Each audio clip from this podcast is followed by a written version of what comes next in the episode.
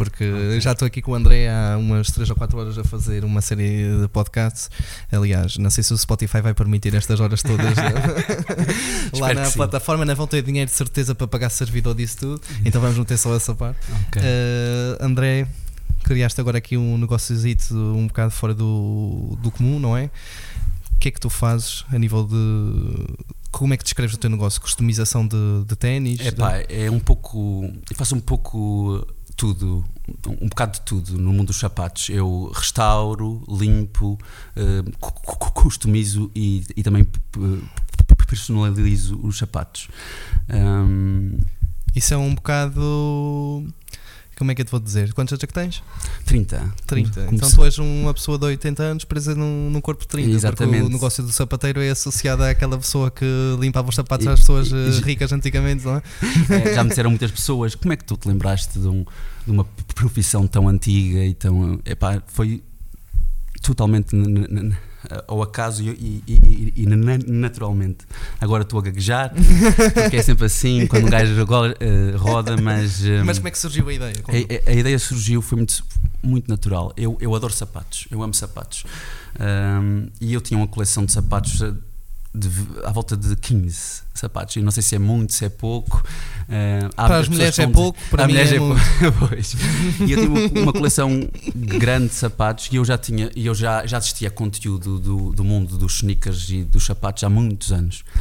E só neste último ano é que comecei a assistir da reparação de sapatos e do mundo da, da sapataria um, eh, e etc. E comecei a me interessar muito sobre, sobre isso. Passava horas a ver o, o meu entretenimento de noite, em vez de ver futebol ou jogar jogos ou esse tipo de coisas, era ver pessoas a lavar sapatos, a reparar sapatos. Ui.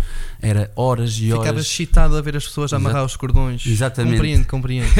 era coisas mais. Lembro-me de ter uma ereção por causa disso. isso é que...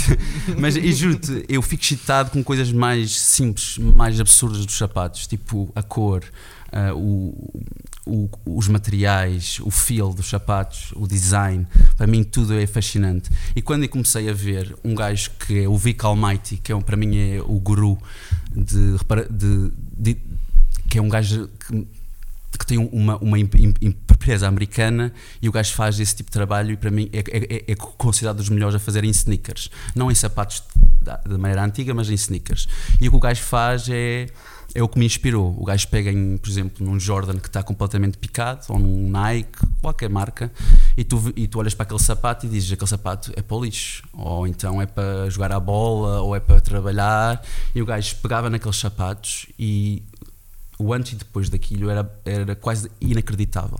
Quando olhava para aquilo, uh, via um sapato novo no, no, no, fim do trabalho, tu olhavas para aquele sapato que era um sapato que ia para o lixo e tu no fim. Parecia que tinha acabado de sair da loja. Exatamente. Mas como é que surge? Como é que de repente começas. que tenhas tido prazer a ver algum vídeo, alguma informação sobre sapatos, eu consigo entender. Mas como é que surgiu o, o toque de. Olha, eu vou, vou começar a fazer isto? É assim. Eu olho para a minha coleção depois de ver horas e horas disso e, e, e decido. Eu vou reparar os meus sapatos todos como, como o V que faz e eu começo por, por, pelo que estava em melhor estado, ou seja, só precisava um bocadinho de limpeza, e eu limpo e ele fica impecável. E ok, a sensação é porreira. De, ou seja, de pegares uma coisa que estava completamente. Sentiste suja, que tinhas dado utilidade a algo que era para o lixo. Exato. Reutilizar e reaproveitar. E aquilo foi uma sensação de, de, de dopamina que eu adorei. E eu, pá, isto é, isto é fixe, essa sensação. E eu pego nos meus outros sapatos, que estavam a descolar e tal, e aprendendo sempre a próxima técnica. Porque cada vez ficava mais difícil de reparar os, os meus sapatos, que havia sapatos que estavam completamente destruídos. E eu então começo cada vez vou mais fácil para o mais difícil e, e tenho que aprender cada vez mais técnicas para reparar os sapatos. Prontos. Uh, um desses sapatos que estava completamente destruído era um All-Star preto que tinha de 15 anos atrás. E eu pego nele, estava todo amarelo, destruído, todo descozido, e eu meto impecável. E um dia vou ao Bolhas, o, o, o, o barbeiro da vila, e eu entro por lá dentro, estavam umas quantas pessoas lá, e eles olham para os meus pés, e por acaso o Bolha diz: É, sapatos novos porreiros. E eu, e eu só digo: Pá, não são novos, amigo, são sapatos que têm 15 anos. E ele: Ah! Eu, 15 anos. E ele, mas como é que eles estão brancos? Eles estão novos. E eu digo, é pá, é porque eu reparei-os, restaurei-os. E ele então, ele olha para os pés e justo como é que o, as coisas são. Ela olha para os pés, ele tinha uns adidas todos picados, todos brancos, que ela amava. E ele assim: E, e, e estes adidas estão aqui? Se, tu, se eu te der, também reparas? E eu, oh, yeah, eu vou tentar fazer o que eu, o que eu conseguir. conseguir. conseguir. E depois isto foi no Bolhas, depois eu conto isso a um dos meus melhores amigos, ele também, ah, também fazes isso. Ele dá-me dois pares para eu, para eu reparar. E eu, quando, boca a boca, boca a boca, começa as coisas assim dessa maneira. E eu, quando dei por mim, já tinha 4, 5 pares que não eram meus para reparar. E eu, aumentou a pressão. Epá, não era a pressão porque porque não meteram pressão nenhuma em cima de mim. Mas eu disse, okay, vou pesquisar mais sobre isso, porque eram casos mesmo mais difíceis. E eu comecei, comecei, e depois quando apresentava à pessoa o sapato, e ela e via aquilo, Dava não acredito, de dopamina que eu, eu via elas a sentir uma sensação de prazer por trás. Ou seja, é como se tivessem comprado um sapato novo. Novo, que era seu. Mas tinha uma, uma ligação sentimental ao sapato. Exatamente por uma fração do preço, estás a ver? Porque os sapatos hoje em dia existem sapatos de 100 e tal euros, de 80 euros e tal, e, e uma reparação em mim vai entre os 15 aos 20, 25 euros. Um, eventualmente claro. Não, eu acho isso uma ideia de, de poupar e de, de, de, dar a reutilização a algo que nós simplesmente descartamos eh, muito, hum. muito uh, pertinente. E no mundo que a gente vive, que, que é ajudar o planeta, cada vez vem aquela mensagem é, é mais hum, incutida nos jovens e, e, nas pessoas. O planeta é importante, temos que preservar o planeta. É pá, e uma pessoa está só a comprar e a meter no lixo, comprar e a meter no lixo, comprar e a Confesso meter no lixo. Confesso que sou assim. Eu antes era assim. Todos nós éramos assim, porque a gente aprende a ser consumistas 100%. Mas depois é que eu percebi, mas porquê? Porquê que eu estou a meter um sapato que eu gosto? E, e, e, ele tem solução. E um All-Star não sai de moda. Ah, e um All-Star nunca sai de moda, tem uma silhueta bonita, exatamente. E eu, mas porquê que vão meter isto no lixo? Que isto tem, como tu, como tu disseste, um valor sentimental enorme. As histórias que uma pessoa passou Sim. dentro dos sapatos. Já pessoa... fui para trás da baré com estes sapatos. exatamente. Eu acho que todos os homens pensam, pensam uma, uma aventura. Que... uma história de sapatos. Tu és muito sexual relativamente aos sapatos. É, pá, Aliás, um dá para fazer uma analogia dos sapatos, é como eu. É, pá, como alguém descreve uma rapariga sim, no Rio de Janeiro, sim, mas sim. neste caso a rapariga era meia gordinha e tal, tu fazes, levas já uma sessão Levo. plástica, trazes já para o pico, toda a gente te pergunta: olha, onde é que eu posso levar a minha mulher para fazer isso? Exatamente. Até, o negócio até, surge um bocado daí. Até te digo mais, eu estou tanto, tanto doente a nível de sapatos hoje em dia que eu, muitas das pessoas, quando que eu não conheço de banda nenhuma, muitas das pessoas que entram pela porta dentro, por exemplo, quando eu estava, quando eu estava trabalhando no museu, eu não olhava para, para os olhos da pessoa. E juro que isto é verdade. Eu olhava para os pés logo, a primeira coisa que fazia contacto, em vez de ver a pessoa, normalmente olhas para os olhos. Mas tu tens alguma ligação a sapatos anterior, de família? O meu, ou... meu bisavô. O meu bisavô era um sapateiro nas Ribeiras. Uh, era, era, ele tinha muita. Ele, ele, diziam que era dos melhores, mas ele tinha um problema, ele era muito lento, ele era muito perfeccionista. Eu sou um bocado assim como ele tento ser um bocadinho mais rápido que ele, mas eu tenho sangue de sapateiro. Já me disseram todas as pessoas que isso conta e etc. Que existe esse instinto. É, eu acho que isso é um bocado. Não é? Tu tens de ter. Quer dizer. Eh, olhar para os sapatos, não é? Achar, olha, vou começar a gostar aos sapatos e logo, dias após, após iniciar esse projeto, teres esse feedback, Exatamente. demonstra que tiveste um talento e uma habilidade natural, porque tu nunca tinhas experimentado nunca. nada anteriormente nunca, relativamente nunca. a esse processo. Foi um vibe que me deu. Eu olhei para a minha É curioso que tu tenhas essa ligação na família, para cá. É, é do lado do meu pai. É, do lado do meu pai, do lado da mãe dele. É que era o, era o pai da mãe do meu pai, ou seja, o meu bisavô. Tu estavas desempregado quando começaste a fazer isso? Ah, não, estava a trabalhar no museu. Comecei em part-time. Uh, isso é o que é mais curioso. Foi tipo uma cena que eu comecei mesmo gosto, mesmo. É mesmo uma paixão, porque eu chegava à casa depois do museu às 5 horas e punha-me a reparar sapatos até à meia-noite, de pessoas, no início. Depois, agora é que hum, acabou o, o, o, os, os, os, os, programas do museu e eu, em vez de optar ir procurar outro emprego, vou, optei agora e seguir em frente com este negócio mesmo. Não, não, não vou optar fazer part-time, vou tentar mesmo que seja tentar o meu futuro. O teu negócio. Exatamente. E, e como é que tu como é que tu abordaste essa questão a nível familiar ou com amigos de, de transmitir essa mensagem? É Porque... É assim, no início foi difícil, eu tenho que admitir. No início só poucas pessoas me apoiaram. A minha família, não vou dizer que não, que não me apoiou, porque eles me apoiaram sempre, mas uh, diziam-me: sapateiro, estás a limpar sapatos agora, estás a fazer isto. Tipo, é como se fosse uma coisa, como, como, tu, como tu disseste no início, não é? é uma profissão já quase a desaparecer e eu comecei a introduzi-la uma, uma profissão que está a sair para fora. Mas o que eu tentei incutir aos meus pais aos meus amigos, e muitos dos meus amigos perceberam, que é eu não sou sapateira antiga.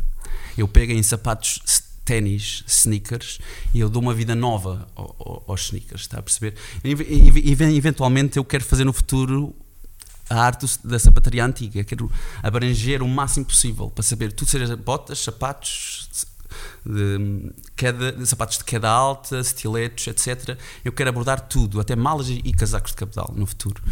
Mas. Hum, numa sociedade que, que, ainda tem muita mentalidade de o estudo, a faculdade, o, o emprego no, no sentido de de carreira exatamente de carreira comum Fixa e não segura é? e é? segura do, do, estilo de vida seguro abordar a tua família que é uma família que se rege por, esse, por esses princípios e por essa ideologia, pais. exatamente, uh, compreendo que tenha sido um processo difícil de, de aceitar. Foi. Para já, estavas a trabalhar no museu e o que é que tu levas tu desistes porque acaba o contrato e sentes que isso foi o que te deu o impulso ou achas que terias uh, acabado por optar por esse empreendedorismo? Já antes de acabar o contrato, eu já estava dizendo aos meus pais: eu não vou voltar ao museu. Mesmo que eles queiram renovar, eu não vou voltar ao museu. Eu quero fazer isto porque isto é que está-me a dar prazer e eu tive a fazer as contas financeiramente também consigo fazer uh, a minha vida através disso e sou muito mais feliz. Uma pessoa, eu acho que uma pessoa deve seguir o que é mais feliz no que lhe dá mais segurança. É, é um bocado contraditório o que eu estou dizendo, mas uh, nem sempre segurança Achas que é, é contraditório? Eu não acho que seja é, é contraditório. É, pois, porque as pessoas pensam que segurança vai ser felicidade, mas eu acho que não é.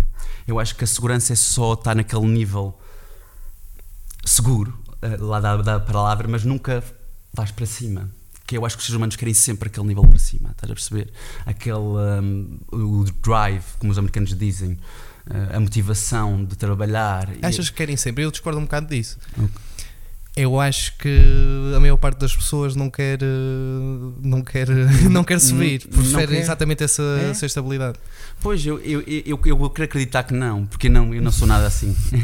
eu, eu cheguei, eu cheguei tipo, eu tive a experiência de 4 anos da função pública e eu cheguei depois, nos 30 anos de, de idade, é que eu cheguei a esta conclusão. Eu não quero isto para mim, esta vida que, era, que é aceitável, que eu não, vou, eu não vou julgar ninguém, porque, mas eu quero um bocadinho mais para mim. Quero, quero, quero projetos, quero aventuras, quero, quero coisas que me puxem para a cabeça e pelo corpo, estás a perceber? E, e para mim, eu acho que a função pública não é todos os cargos da função pública.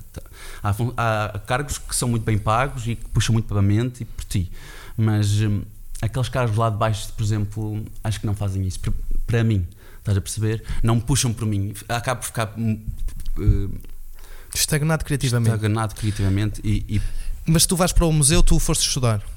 Uh, Estudaste o quê? Estudei gestão, gestão turística e, e, e, e biologia.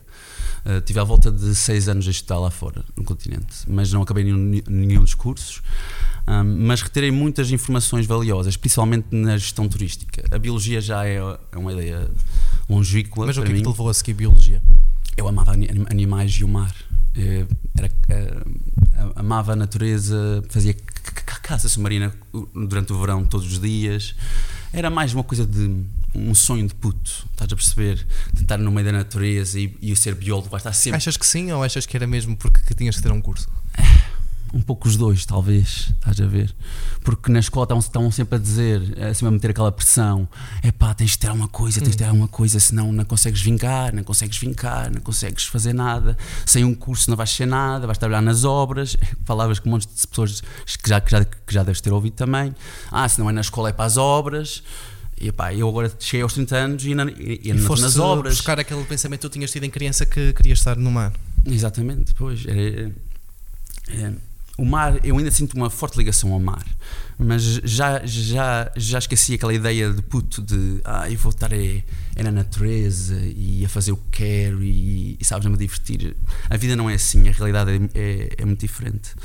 Eu antes tinha uma visão que queria, queria estar sempre no meio da, da, da, da no mar e na natureza, agora já não é assim. Mas a própria a própria experiência que tu tens da função pública no trabalho do museu não está enquadrada no. Quer dizer, está enquadrada na questão de, da gestão turística. Mas tu tiraste gestão turística para te ligar. Quando, na altura que decidiste estudar a gestão turística, Era para- para era com a vertente de empreendedorismo ou para. Era com vertente de empreendedorismo. Ok, então não foi Era- com a vertente de ires para a função pública. Não. Isso foi uma casualidade. Exatamente, foi porque eu não acabei o curso, porque estava-me a- estava-me a dar mal lá fora, era muito tempo sozinho, Epá, já estava sem motivação nenhuma e, eu, e o Covid foi o prego final, estás a perce- a perceber no caixão. Depois eu disse: Não, tenho que voltar para os Açores durante um, um bocado de valente tempo para, para melhorar a Como é que foi a cabeça. reação dos teus pais quando disseste que ias desistir do segundo curso? Ah, pá, não, não, não- não gostaram muito, estás a ver? É normal, mas percebiam, mas perceberam e disse: Epá, eu, vou, eu faço outra coisa qualquer. Eu eu estava com- já com essa mentalidade: eu vou fazer outra coisa qualquer, eu vou-me desenrascar, estás a ver? Eu acho que uma pessoa, se tiver essa mentalidade, tipo, eu vou-me desenrascar, eu vou conseguir qualquer coisa, eu vou procurar qualquer coisa. Eu acho que, não vou dizer que é certezas que vai encontrar, que vai encontrar mas que Se estiver a Mas não faz mal a nenhum. isso, Exatamente, mas não, faz mal. Exatamente. O risco. O risco, as pessoas às vezes pensam que o empreendedorismo é um risco, mas no, no meu ponto de vista é tão arriscado não ir para o empreendedorismo. Imagina que é chegares aos 60 anos de idade e arrepender-te da tua vida. Estás a perceber? Isso, é, isso para mim é um risco.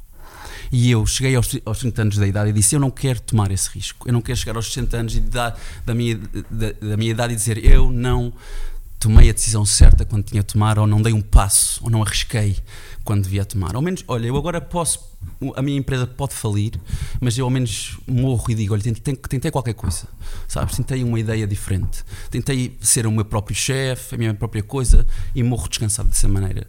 E isso foi uma das, uma das coisas que me deu mais motivação. Foi essa: foi tipo.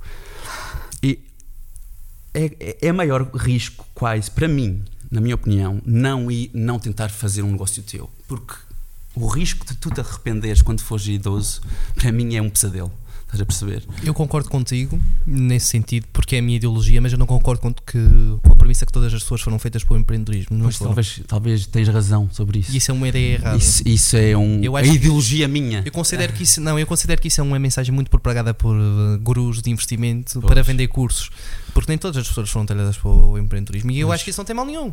Pois, talvez As pessoas razão. não têm características para isso e não considero que seja proveitoso enganar as pessoas no sentido de olha, vai, faz, força, porque nem todas as pessoas Uhum.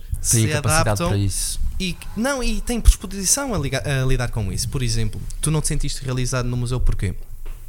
Pá, porque ainda sei explicar. Faltava qualquer coisa. Hum, não havia mérito, por exemplo, nas coisas boas que aqui fazia. E isso para mim acho que é outro problema do nosso sistema português. A falta de hum, Meritocracia. meritocracia, exatamente. Isso, isso é essencial numa, numa sociedade. Se uma pessoa faz mais e melhor que a outra, deve receber mais e mais que a outra. É tão simples quanto isso. E na nossa sociedade isso não existe. Por exemplo, eu vou ao museu. hum, não vou dizer que trabalhava mais que os outros ou que não, que não fazia isso, mas eh, imagina que. hum, se vou dar um exemplo. Uma pessoa que faça o dobro na, na Câmara de Trabalho eh, do que outra vai sempre receber o mesmo. Essa pessoa não é burra, essa pessoa, ao fim de dois, três meses, chega a essa conclusão e estou fazendo o dobro ou o triplo da, da outra que está ao meu lado e não, estou fazer, e não, e não recebo mais. nem, não, tem nem um sistema, recebo- não tem um sistema de incentivo. Exatamente, nem recebo elogios do chefe, que, que é uma coisa que também os chefes fazem pouco aqui nisto, que é muito bem, muito bom trabalho, fizeste bem. É aqui é sempre para baixo. Ei, o que é que, não, o que, é que faltou-te aqui? O que é que não sei aqui, não sei o que mais? Hum, epá, e, e o que é que isso leva às pessoas? As pessoas que entram num trabalho cheio de motivação, depois, de- ao fim de dois, três meses, elas próprias ah, ah, percebem-se, não vale a pena trabalhar mais com Mas os tu outros. tinhas essa motivação ou quando entraste já estavas desmorecido com o que Não, tinha motivação para trabalhar. Tinha, tinha motivação porque disse assim: "Homem, eu vou, ao, menos vou aproveitar o trabalho e fazer umas tours que falo, consigo falar bem inglês e explicar a história do dos meus avós. Que, trabalhavas no Museu da- dos não é? que é o museu mais visitado dos, dos Açores. exatamente, e explicar. E tu tinhas ligação na família com. Tem um arpoador e um vigia. Do lado da minha mãe era o vigia, do lado do meu pai era um arpoador. De certeza que já tinhas ouvido, ouvido Oh, a moda de Santa Cruz, atenção. Exatamente. Eh, milhares de histórias sobre, sobre, sobre os baleeiros e sobre a avaliação, por isso até considero que terias algo para acrescentar a Muitas pessoas. histórias. Mas diz-me uma coisa, não eras efetivo, Não, não, era programa. trabalhavas num programa do governo. Exatamente. Não achas que é um bocado irónico o, uh, o governo combater tentar combater que as empresas privadas promovam o trabalho precário e o próprio governo ser um, um, um, um promotor de trabalho precário através desses programas? É, é, é, é um bocado hipócrita, quase. Eu não entendo isso. Um, e, e, por exemplo, eu vou, eu vou dar o exemplo de um, de um trabalho que eu trabalhei que era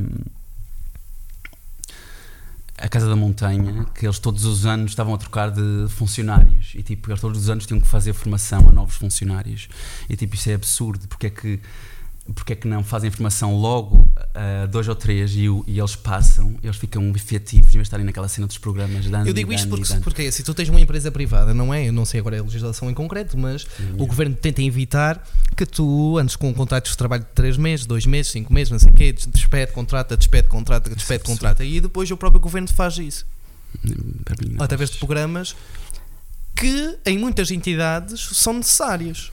Porquê? Porque as entidades precisam desses recursos. Uhum. Nós já ouvimos falar uh, muita vez de ah, a Câmara tem funcionários a mais, ou uh, o museu tem ali N funcionários, ou uh, aquele, aquele estabelecimento está com pessoas a mais. O que acontece muitas vezes é que estão mal distribuídos, ou os recursos não estão otimizados, mas não há assim demasiada mão de obra. Uhum. Até porque nós falamos sobre isso, que é algo que as pessoas não, não, têm muito, não, não têm muito conhecimento, porque ouvem se calhar uma propagação de informação que vai num sentido diferente, mas Portugal é dos países da Europa que tem menos porcentagem de funcionários públicos. Pois é, pá, isso é isso é, isso é uma informação que tu, que tu me contaste hoje e não tinha a mesma noção, porque a pessoa pensa Portugal é só função pública, função pública é só mamar a teta, não, porque como nós, eles dizem.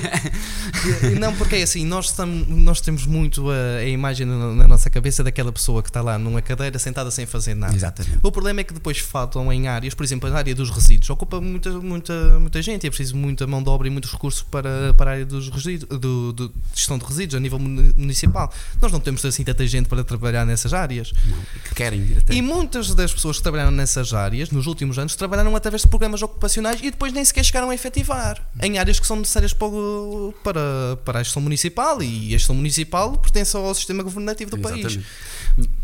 E eu até que digo, há muitas pessoas dessas, dos programas, que querem ficar nesses trabalhos e eles pedem para ficar efetivos e não ficam efetivos. E, e, e, no ano a seguir voltam outra vez em programas. E, vão, e, e há necessidade de pessoas. E há, necessidade, há sempre a necessidade de pessoas. Isso é absurdo para mim. Tipo, ah, eu não sei. Eu não sei onde é que vai a cabeça das pessoas. O, o, o que é que as. O, o que é que as não, não, consigo explicar e gostava que houvesse um político ou um gajo dentro que me conseguisse explicar porque é que eles tomam essas medidas. Um, porque é absurdo. É, é contrassensico, quase. Estás a perceber? Mas continuam com esses tipo programas lá no museu ou Não, extinguiram? este ano, com o novo governo, acho que extinguiu.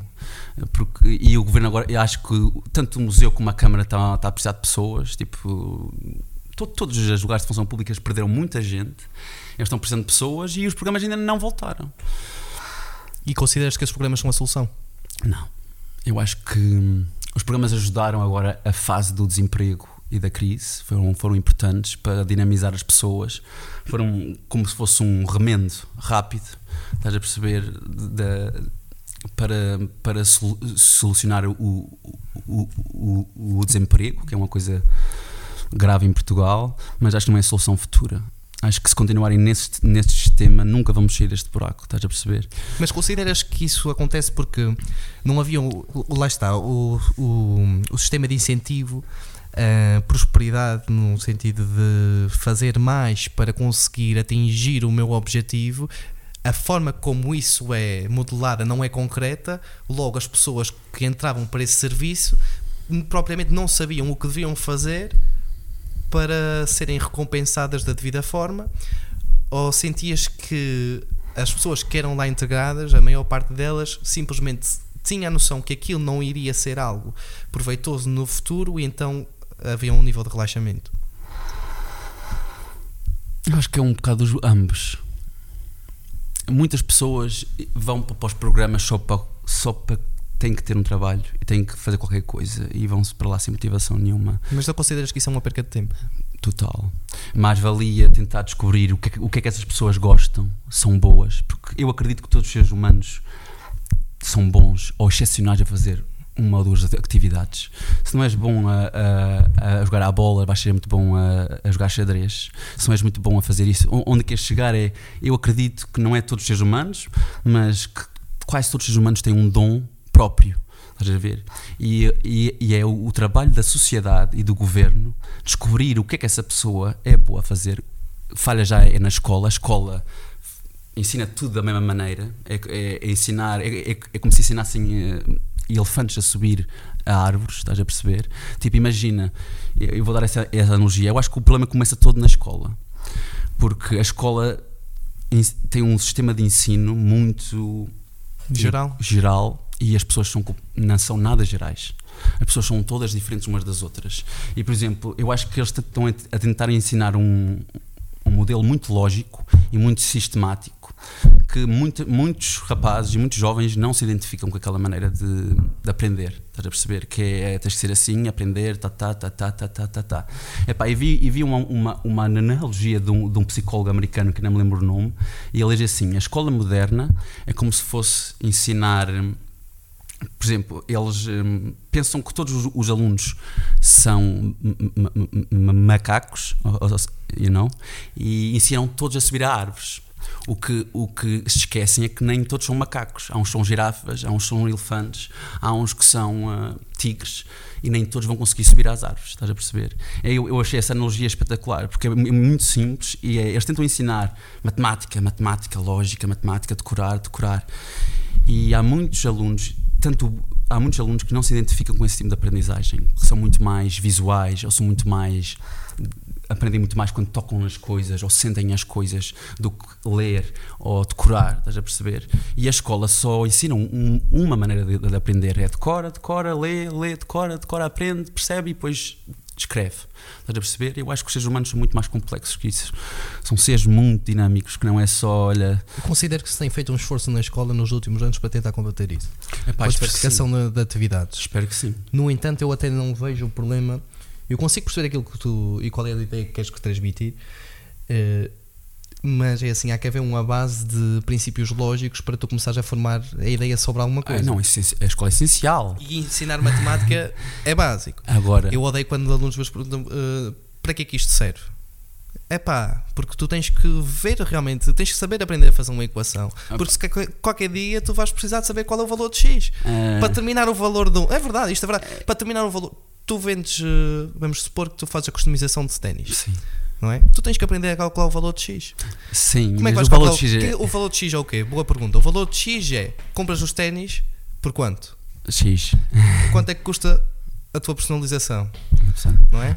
e tu vais determinar um preço para vender. Sim, sim, sim, sim. Os ténis. Isto, é uma, isto, isto é o valor de X. Sim, sim. Isso é, mas é muito básico. É determinar, é básico, mas é preciso. É essencial. Ter estes ensinamentos básicos e eh, primários para que tu consigas formar pensamento crítico sobre, sobre algo no futuro. É Agora, eu considero que realmente há um problema no que toca a encaminhar os jovens. É, eu acho que não, não especificam os jovens cedo mais.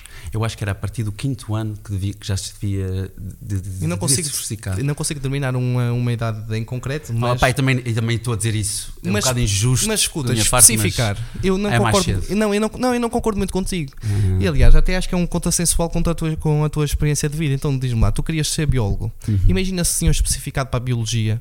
Não sabia mais nada. Claro. Então consideras que ser eh, assim específico desde muito cedo podia ser proveitoso?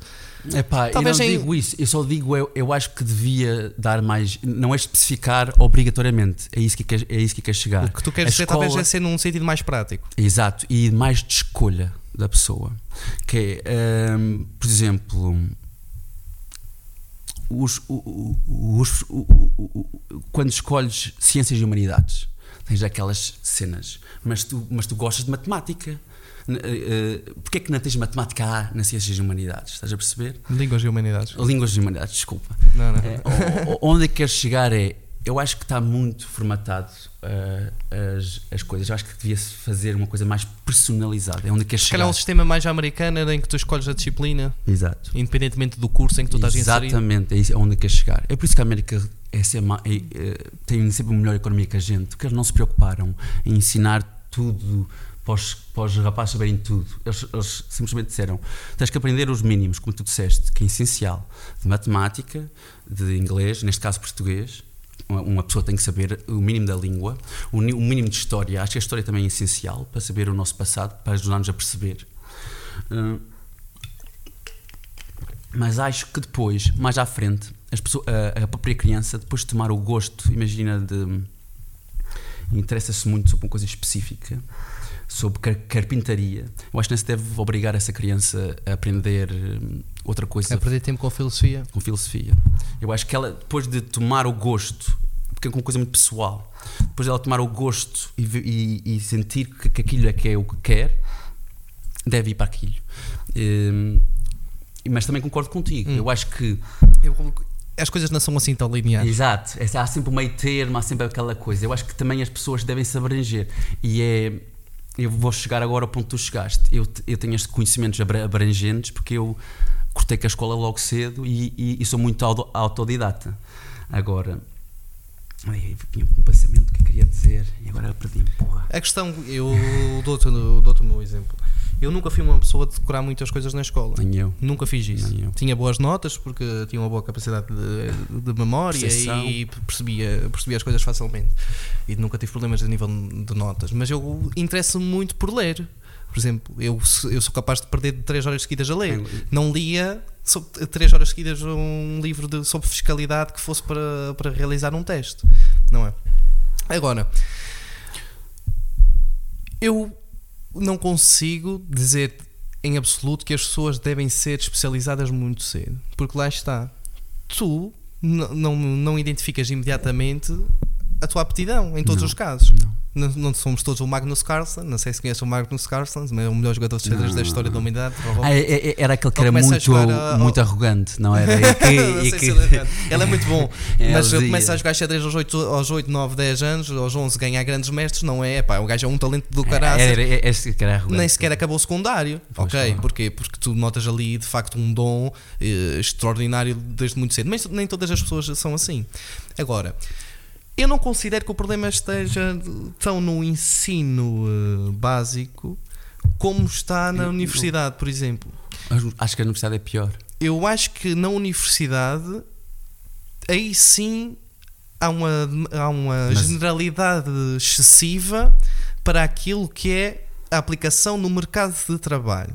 No sentido de que se tu vais para a universidade com o intuito que tu foste de eu tenho que ir para a universidade para arranjar um emprego, eu acho que a universidade não te prepara para isso, porque tu acabas os três anos de uma licenciatura e tu na prática Sabe não aprendes nada, a fazer nada. nada. E desaprendi coisas da vida. Por exemplo, era muito mais útil, aqueles anos todos que eu tive na universidade, aprender um, a fazer o meu IRS. Sei que isso é estúpido, mas eu só aprendi a fazer essas. Eu não vou isso, por aí. isso é mal. A fazer eu não vou por aí, mas vou no sentido de, por exemplo, se tu queres querer uma carreira de empreendedorismo, eu tenho a certeza absoluta que tu vais estar mais preparado se acabas o secundário, tentas criar um negócio ou envolves-te a aprender diretamente com alguém que tenha um, uma empresa e esteja no processo criativo, está no processo de decisão, não é? Acabas os 18 anos e vais trabalhar para uma empresa lá, pá, arrumado num canto a, a, a anexar documentos, não é isso? Aí não vais Sim. aprender nada.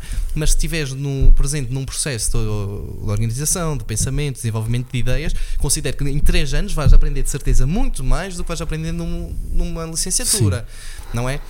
Mas, é pá, o meu problema não é com a universidade em si. Eu, eu considero que a universidade tem coisas boas. O meu problema está em as pessoas pensarem no porquê de se estarem a inscrever numa universidade. Uhum. Se se estão a inscrever numa universidade como garantir como ter a noção que vão ter uma garantia de emprego para o futuro, isso aí está errado, está completamente errado. Nenhuma. Se estão a se inscrever numa universidade pelo facto de partilhar conhecimentos, e aí é que eu reconheço valor no sistema que se aplica, Também por exemplo, em Harvard. Também. O que é que eles fazem no, em Harvard, em Stanford, nos campos? Porque é que lá saem grandes ideias? Que é o que normalmente nós também, que é o reverso desta moeda, das pessoas que dizem: Ah, o Bill Gates saiu da universidade, não acabou a universidade e é bilionário. Epá, mas o Bill Gates aproveitou aquilo que a universidade tem melhor. Que é, eles naqueles campos, porque é que as pessoas moram todas ali? Porque é que as pessoas estão sempre juntas? Para haver partilha de conhecimentos. Ideias. E não, e moram nos dorms, como eles chamam, que é. O Facebook, uma Microsoft, uma Apple, tem sempre algo em comum. houve uma pessoa que foi impulsionadora, mas tinha em conjunto outras, outras que dominavam características diferentes, não é? Que permitiram englobar ideias e florescer um modelo de negócio que tu sozinho não consegues. Não conseguirias, porque não sem acesso àquela partilha Aqueles outros organismos. E eu reconheço esse problema nas universidades em Portugal. Muitas vezes não há uma, uma proximidade com colegas, com professores que levem a novas ideias florescer. E depois há um meio termo que é um limbo. Ou seja, não há aplicação prática do que tu aprendes para o mercado de trabalho, nem há partilha de conhecimentos para criar novas ideias e novos modelos de negócios. Até te digo, até acho que há competição na, nas nossas universidades. Eu senti isso. Sim, sim, sim, sim. Acho sim, que há muita competição entre os alunos para melhorar. Para ter o... as melhores notas, porque lá está. Porque, ah, porque nós associamos muito ir para a universidade e, e se eu tive um 16, ele teve um 14, eu vou ter um emprego melhor do que ele. Isso é estúpido. Isso não. não em vez de, como tu lá disseste, criar um organismo onde tu vais buscar esta pessoa. Essa para mim é a vantagem. Claro. Vais buscar cada especialidade, cada, cada gajo tem a sua vantagem. Tu precisas do gajo que seja bom em vendas, mas também precisas do gajo que seja bom em organização. Steve Jobs,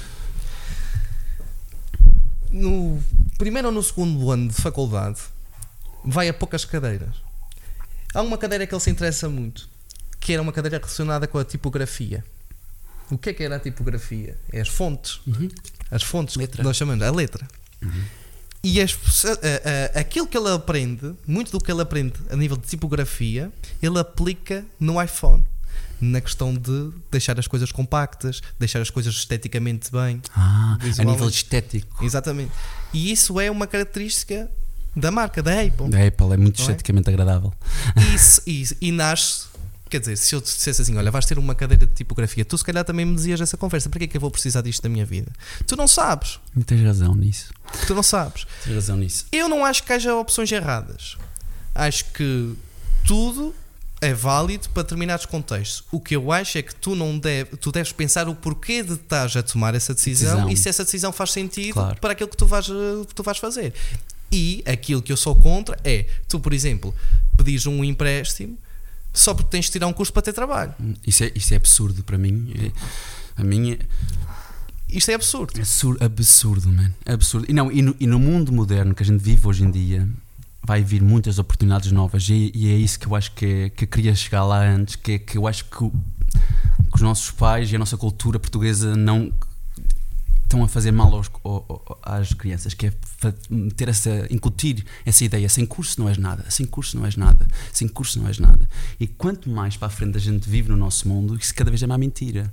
Uma pessoa como eu e tu, sem zero de escolaridade, no mundo moderno, que vai nos próximos anos, se tiveres empreendedorismo, inteligência, criatividade, tu consegues. Mas zero, escolaridade não é zero conhecimento. Não, não, não, não, não. Eu, eu, eu sou a favor da escolaridade. tem que ter, as pessoas têm que aprender mínimos, básicos. Aliás, és contra o modelo que é utilizado, não és contra o facto de haver uma escola Exatamente. e uma escolaridade obrigatória. Exatamente. E de, e ensino é essencial para as crianças e não é só porque elas aprendem, mas a, a nível social. Eu acho que é das coisas mais importantes da escola é a nível social. Tu aprenderes a lidar uns com os outros, porque se for como aqueles pais nos Estados Unidos que fazem uh, school, uh, homeschool. homeschool, e depois as crianças são, são uns bichinhos autênticos. Sabes porque é que muita gente optou, optou uh, por fazer homeschool? Porquê? há uma tendência grande das pessoas agora pegarem nos miúdos e levarem-nos para, para uma educação escolar em casa porque dizem que a escola transmite de forma excessiva uma doutrina de esquerda. É. No sentido de ou seja, é questões ambientais, antirracismo, racismo. Uh, anti. Epá, a, a, nossa escola, eu acho que não faz isso. Tu, és, tu como professor, sabes, sabes muito melhor isso do que eu. Eu, a nossa escola portuguesa não anda a tirar isso ainda muito para a cara dos alunos, penso eu, de que tipo. É pá, eu não atiro, isso vai Agora, de cada um, não é? Mas eu tenho uma namorada do Canadá e ela diz que lá nas universidades, principalmente, há uma doutrina de esquerda altamente Sim, mas, vinculada. Mas o próprio conceito da universidade é um conceito que se associa mais às pessoas sim, de esquerda. É, é, é. Não é? Sim, sim, mas é, é supostamente é para todos. Mas. Hum, Epá, mas o que, o que eu ando a dizer é que há muitos professores radicais dentro das, das universidades que andam completamente a minar a cabeça aos alunos. Tipo, que os alunos, que, por exemplo, saem de casa do ensino secundário com uma ideia, vão à universidade de 3 anos, estão completamente lavadas da cabeça. Porque os alunos dos ensinos sociais, que é novas cadeiras que, que existem, não é? Sim. Aquelas coisas que uma pessoa. Vegetarianismo e. Essas coisas, essas cadeiras que inventam para lá naquelas universidades, tu vais ver aquelas, aqueles professores, são professores um bocadinho fora da, da norma. Não há que seja mal sobre isso. O problema não, é que. estão a fazer um lobby ao seu interesse. Exatamente, eles fazem, eles estão a lavar a cabeça a alunos. E isso para mim é o, o oposto de uma, de uma universidade. A universidade é abrir a mente. Um, é, professor deve, deve tentar que tu penses por ti próprio, não é, não é ah, pensa assim, não pensa é dessa maneira. Doutrinar-te. aquela. Uma universidade é pensamento livre. É o que eu achava, é o que meu pai me ensinou sempre. Man, e tu sentiste é, isso? Epá, mais ou menos. Mais ou menos. Acho que a minha universidade já era um bocadinho mais à esquerda, que era lusófona, claramente tinha interesses eh, de, de, esquerda, que já, já, havia, já havia muitas dessas cadeiras, já quando eu saí, cadeiras que não existiam antes estavam a ser criadas novas, dessas cadeiras dos estudos sociais e coisas assim. Dos pronomes. Dos pronomes e dessas coisas, que para mim é aprender nada, mas isso é a minha opinião, prontos. Uh, isso sim é um desperdício de tempo dos alunos, estarem a aprender coisas que que no teu, no teu intuito não tem, eh, não tem aplicação social, social porque, nenhuma. provavelmente porque tu não fazes essa discriminação, por Nunca. isso não, não a vejo utilidade. Exatamente. Porquê é que eu vou estar agora uh, eu acho que até cria mais de, de, de, de, discriminação esse tipo de pensamento, que é eu tenho que dizer a palavra certa, eu tenho que falar da maneira certa, eu não posso, tenho que dizer, se eu disser a, a palavra errada da maneira errada, a pessoa vai ficar ofendida. Isso, isso para mim é um tipo de censura quase. É quase uma sociedade que tu não podes dizer o que queres.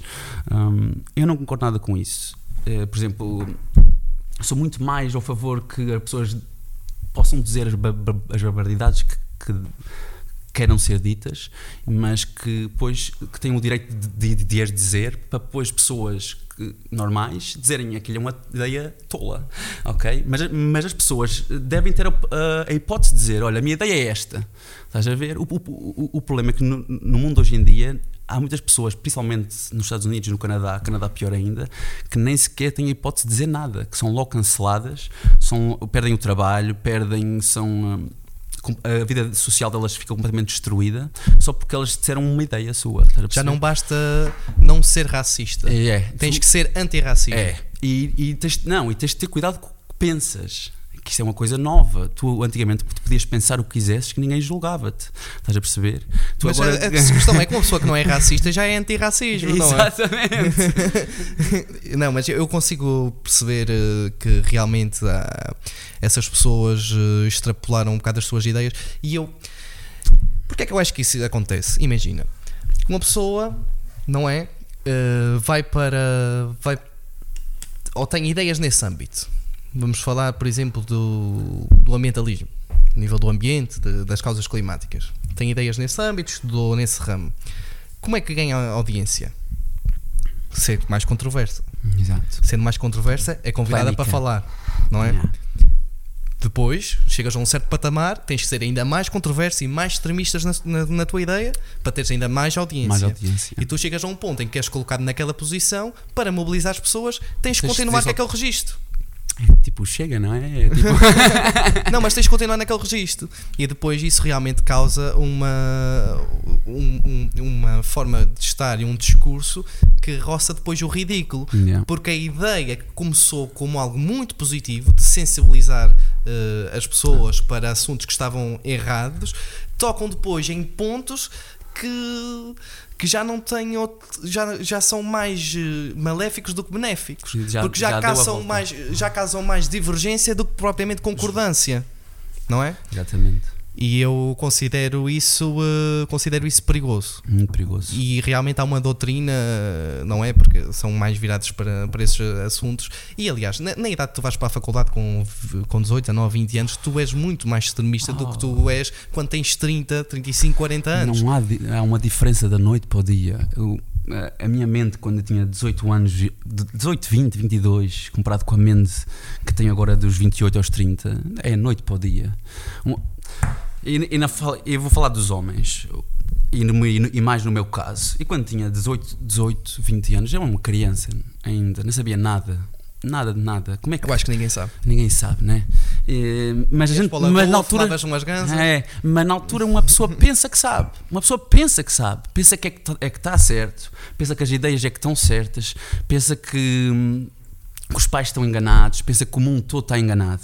Depois é que chega aos 30 anos e é que vê-se, porra, as crianças não sabem. Tipo, eu quando tinha 20 anos não sabia nada, de nada, nem de vida, queria nem de biólogo. relações. Yeah, queria ser biólogo. não sabia nada. Mas onde, onde é que é que é chegar? Já aos 18 anos já fazem com que as pessoas tenham decisões bastante. que, que afetam bastante o futuro. Com 18 anos. Até antes disso, aos, quando é que a gente tem que escolher? Do nono ano para o secundário, a gente 15 tem idade, 15 anos. Ah, acho que é uma idade, acho que é uma idade muito, muito jovem para uma pessoa tomar decisões, decisões importantes para o futuro da, da sua vida. Acho que Acho que não é ainda idade. Mas isso então é um bocado contracentual daquilo que tu disseste. Não. Porque tu estavas a dizer que as pessoas deviam especificar mais. Deviam, não, não, mas eu, deviam especificar mais com ajuda externa. Tipo, tu com 15 anos tu não sabes o que é que tu queres. Ok, então estás a dizer numa perspectiva de aconselhamento. Haver uma pessoa que aconselhasse Exatamente. ou que tentasse procurar a descoberta de um talento Exato. ou de um gosto. É, onde queres chegar é, desde os 15 anos até aos 25 anos, eu não sabia o que é que queria, gostava, sabia, pensava que queria biologia, pensava eu, hoje em dia que sei que não era aquilo que queria. Eu, eu, um, fechando a conversa é, eu acho que deve haver um aconselhamento de níveis profissionais, agora eu não sei que, como é que se, isso ia fazer, isso é para para os especialistas descobrirem, mas acho que devia ser gajos olharem para crianças e descobrirem. Eu acho que ela tem muito jeito para aquilo. Eu acho que ela tem muito jeito para, para colar. Eu acho que ela tem forte vertente nisto. Os americanos aplicam isso muito bem no desporto. Exatamente. No desporto aplicam isso muito bem. Exatamente. Pelas características corporais de uma pessoa para a capacidade atlética, reencaminham muito bem a pessoa para. Ah, ela, ela é alto, tem, tem, tem mãos grandes, basquete. ah, ele tem uns coisa, futebol americano. Mas sabes que. Um, mas lá está, outra vez, eu acho que a prosperidade é que é a chave de tudo. Pois. Porquê é que isso funciona? Porque há, há prosperidade. Uhum. E os pais e as crianças reconhecem exemplos na sociedade em que sabem que se eu me dedicar a este desporto realmente tenho características para isso. Ok, tu uhum. aqui tens características para uma cena. Boa, parabéns. Exatamente. Mas o que é que vais fazer com isso? Tu não tens uma ideia muito concreta. Não. Enquanto o sistema deles tem, no desporto, por exemplo, já estão. Olha, tem características para isso. Eu sei que se me dedicar ao futebol americano for bom, na, no secundário, vou ganhar uma bolsa, uma bolsa para ir para uma universidade exatamente. e se for bom na universidade vou entrar num draft e vou Existe para uma liga. Um plano. Existe um exatamente. plano concreto, específico, baseado em prosperidade e, e um sistema de incentivo. E começa cedo, começa aos, aos 15, 14 anos, quando o gajo já começa a ver talento na, na, naquela criança, estás a perceber? E, e, isso pode ser aplicado, não só num desporto, pode ser aplicado em tudo. A pessoa pode dizer: olha, aquele gajo aos 11 anos já tem uma, uma, uma aptidão de organização, Porque matemática. eu acredito muito na capacidade que a genética define a nossa vida. Sim, sim. É, e a depois é mais um bocadinho da educação dos pais, mas a genética é. A genética, quando digo a genética, digo as, as características que tu herdas, que são, são que, tu, pronto, que tu nasces com elas, definem muito qual vai ser a tua capacidade para muito, muitas questões e muitos assuntos. Por exemplo, no desporto, conheces o Filite? O Filite é o vencedor do Mr. Olímpia sete, sete vezes, penso eu. O, o, o Miss Olympia é, é Sim, sim, que é o, o nível máximo da, do, do, bodybuilding. O Filipe jogava basquete. Mas o Filipe tem 1,70m e tal. É baixíssimo para basquete. Claro, mas é essa a conclusão que eles chegam muito facilmente. Não é? Exatamente. Estou a dar este exemplo que é muito concreto e é muito visual. O Filipe tinha jeito, era talentoso, eh, estava bem, não sei o quê, tem um muito baixo. Mas é baixo, é baixo, tens que dedicar a outra coisa. Dentro muito do desporto baixo. tens boa genética, vais para o bodybuilding, vais para o bodybuilding, a tua genética adequada a isso, tens talento, mais as características genéticas, mais uma capacidade de dedicar, que fez que... um sistema de incentivo, tens o, sucesso. O, o, que é que fez o melhor do mundo? Tu acabaste de dizer que ele é dos, dos, dos Exatamente, tops. exatamente. Se, ou seja, tu tens de ter a tua característica genética uhum. aliada ou, ou um sistema que te encaminhe, Encaminhe po- po- para realizares aquilo que tu, tu és apto. tu és a apto para fazer. Para fazer. É, é isso que quer chegar. A escola não te, não te mete no que tu és apto. A escola diz: olha, escolhe. Mas uma criança de 15 anos não sabe o que é apto. Não consegue ver a si próprio e saber se sou bom nisto. Há umas que conseguem, têm a sorte disso. Têm a sorte de saber o que, é que já, o que é que já sabem, o que é que já gostam desde os 14 anos, 13. Tu não aprendeste na escola, mas chegaste então ao ponto em que descobriste que tinhas talento para os ténis. E o negócio agora corre-te bem. Agora, tido... Mas foi só aos, aos 30 anos. Imagina, levou-me 30 anos a descobrir isso. Ou acaso, podia ter o azar de nunca ter descoberto isso. Estás a estás a perceber? De chegar aos 60 anos, aquela história que a gente voltou atrás. De eu chegar aos 60 anos e arrepender-me. Porque é que ainda tentei qualquer coisa? Porque é que ainda tentei uma ideia, que tinha um gosto, que tinha para fazer? Estás a ver? E estou aqui das 8 às 8, todos os dias, das 8 às 6, eh, todos os dias, estás a perceber? E Não. qual foi o teu maior desafio como empreendedor? O início. O início. Mas o início em que sentido? mental, a tua própria mente. É o, que é o conselho que dou a qualquer pessoa que queira ser empreendedora. O maior inimigo é a tua própria mente. É a tua própria mente. Que é nas noites que tu dizes não, não, não, vai dar, não vai funcionar, isto é uma tolice, é uma ideia de merda. Tens que esquecer os pensamentos, man. Porque vão vir sempre estes pensamentos.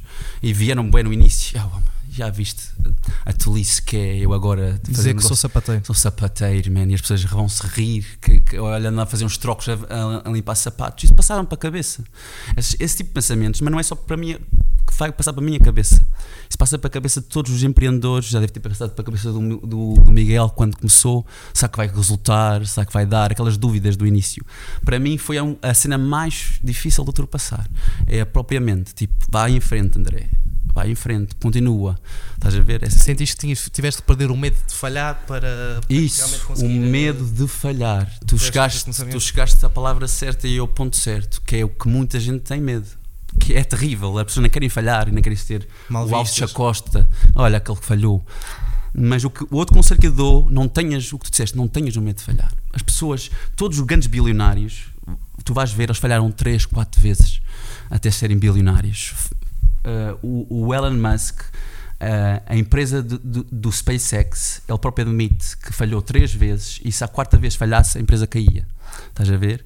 Mas ele diz que foi a primeira aprendeu muito, a segunda vez que falhou aprendeu mais, a terceira vez que, que falhou ainda aprendeu mais e que a quarta vez resultou. Mas é com falhanços seguidos e seguidos e, e- oh, mas ele nunca teve medo de falhar. Já viste que é um gajo gastar bilhões para o mundo todo, vê um foguete e o foguete a meio do ar arrebenta ou, ou dá um flip, estás a perceber? Tipo, bilhões gastos, eh, eh, cientistas de topo, estás a ver? E o gajo foi sempre em frente. Quem E tem é- muito essa mentalidade é o Kanye West. Eu acho que te reencaminhei esse vídeo, ó, Miguel.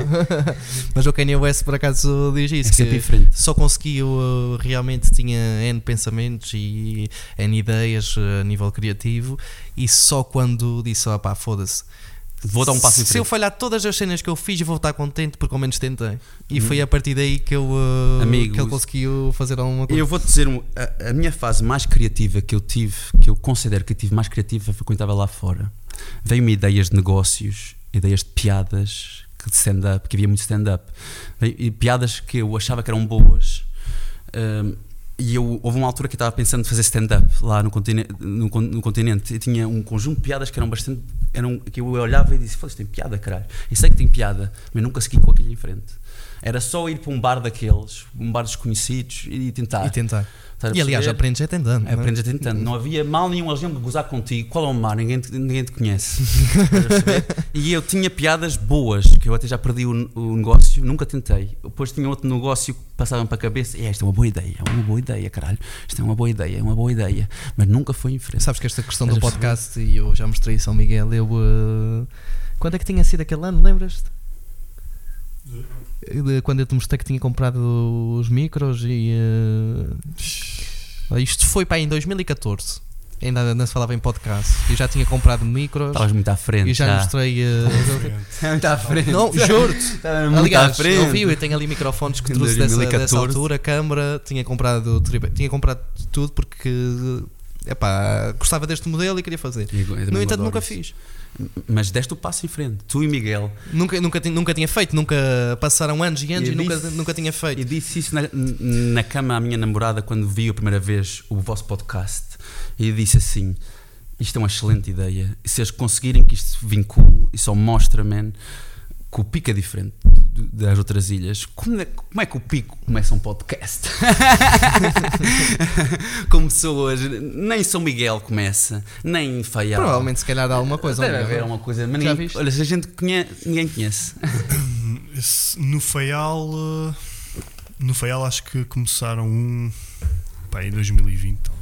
Epá, mas isto é muito bom. Mas vê lá, se eu tinha começado em 2014, tinha sido pioneiro nesta merda praticamente em Portugal, porque ninguém, ninguém falava Estava lá em cima já. Mas a questão era, era essa, eu tinha essa ideia, porque assim, eu, pouca gente sabe isso, mas eu, houve uma altura que eu queria deixar a escola para ser uh, realizador de cinema. Ah, era? Gostavas de, de dirigir e queria, queria ser realizador de cinema. Não, porque eu tinha uma pancada, eu tenho uma pancada a nível de, de processo criativo de o que é a escrita, o que é o enredo, o que é o plot. Não é, plot. não é tanta cena de ser ator. Gostas de escrever. É, exatamente. É. E tenho N cenas que já fiz, mas lá está. Nunca lancei. Exato. Aliás, eu agora também quero lançar um bloco de crónicas. Eu já desde o nono ano, aliás, eu ganhei um concurso de poesia no nono ano. Ah, eu era o professor Paulo Oliveira. Tem jeito. Era o Paulo Oliveira eu ganhei, e eu escrevia muitas crónicas. Imagina, um TPC professor dava um TPC que nós tínhamos que fazer um, um texto, uma merda qualquer. Eu fazia isso e fazia uma crónica. E às vezes lia a crónica, outras vezes mostrava só ao professor. Mas todas as cenas que eu já fiz nunca publiquei, porque eu tinha lá está aquele receio. No entanto, depois, quando, quando vim, também vim trabalhar para, para a função pública, o primeiro emprego que tive e, e, eh, e decidi logo nesse ano eh, eh, investir, eu sei lá, ganhei uma mentalidade diferente. Só que nunca fui para esta vertente do, da criação de, a nível de, de material escrito, de, Sim, de, que produção, que é mais o, a vertente intelectual, da partilha de conhecimento, da partilha de experiências. Um dos motivos foi porque eu sentia que estava a enganar as pessoas. Porquê? Com 21 anos, como é que eu vou partilhar alguma coisa? Não tinha feito nada ainda na minha vida. E então eu não me senti seguro o suficiente de estar a criar uh, qualquer forma de arte se eu não tinha experiência nenhuma a fazer isso, nada. Isso é o erro. Isso, é, eu considero agora é que é um falta, erro. Mas, mas, a culpa não é tua. A culpa é, e não vou dizer dos pais, eu vou dizer mais da, nem da escola, eu vou dizer mais da sociedade, que não diz às crianças que elas têm capacidade de ser grandes já aos 20 anos. Man tu vês aquelas histórias dos, do, dos putos nos Estados Unidos a fazer fortunas aos 14 e 15 anos agora, no mundo moderno dos NFTs, pronto, que é um bocadinho esquisito. Eu acho que isso é um scam. É um scam, mas, uh, mas não deixa de putos de 13 anos fazerem fortunas. Eu não sei se o conceito é um scam, eu sei que eh, pessoas com influência utilizam isso para manipular o mercado ah, e fazer dinheiro. E, como pessoas que são mal informadas. Quem está fazendo muito dinheiro com isso é as pessoas com dinheiro. eu só sei disso. É, é, exatamente. É, quem está fazendo muito dinheiro é as pessoas com dinheiro. Porque elas têm uma garantia, elas manipulam o um mercado, porque aquilo funciona como a valorização daquela peça, não é? Depende da atenção que se dá a ela. Se é, ela é uma só. pessoa que já tem muita influência, não é? Consegue manipular o mercado para dar uma atenção específica, mas ela, assim que tiver num profit, vai cagar naquela merda e ficas tu com a batata Exatamente. quente na mão. A depender de vender aquilo depois por um preço mais é, caro. Eles dizem todos, ah, isto vai ser muito valioso no futuro, vai ser muito valioso no futuro. compram aquela porcaria. No mundo, no mundo dos videojogos também já havia cenas semelhantes, tipo é. skins, uh, uma, uma pintura numa arma. Yeah. Exatamente. Nem por ser muito videojogos. No, no CS, no né? CS, que há milhares de euros, skins. Exatamente. E é, é uma. Pronto. É o que é. É o que é. Aquilo, é, é, aquilo não existe, as pessoas têm que chegar à conclusão que estão a comprar uma coisa que não existe no mundo físico. É pá, isso, mas, é, mas nessa mas altura. O mundo está a cada vez ficar a menos físico. yeah. É isso, isso, é verdade. E isso vai ser um problema. Vai. vai um Quando eu tinha 20, eu acabei. 20, 21, 20, 21 ou 22 foi quando eu comecei a investir e comecei a, eu nessa altura lia muito sobre sobre sobre o investimento no mercado financeiro que é totalmente diferente disto, de NFTs e de. Epá, irrita quando vejo aqueles. É tudo youtubers. especulação. quando vejo NFTs. youtubers e uh, essa, esses influencers a falar sobre bitcoins e youtubers como se precisam uma uh, bitcoins e cryptocurrencies e uh, olhar lá para uns gráficos, andar para cima e Oh. para baixo, isso, isso para mim é uma estupidez Total. e cria uma ideia errada do que é uh, Do que, do que é investimento. que é o investimento e daquilo que é o que tu realmente deves fazer. Eu lia muito sobre uh, livros do Peter Leach e o Benjamin Graham, que foi o, o, o professor do, do Warren Buffett. Uhum. Warren Buffett é o dono da Berkshire Hathaway. Uhum. Berkshire Hathaway é uma, As é uma holding de, de investimento. Uhum. Vê-me aí quanto é que é uma ação da Berkshire Hathaway, mas eu penso que é mais de 200 mil dólares. Só uma ação. Só uma ação. Eu nunca, eh, eu nunca comprei uma ação da Berkshire Hathaway. Ah, tens de ter Ah, mas a BerkB, que a Berkshire Hathaway nunca fez um. Eu sei como é que se escreve isso. Berkshire B-E-R-Q. Nem eu sei. Vais ver eu logo. sei como é que se escreve. Vais ver logo.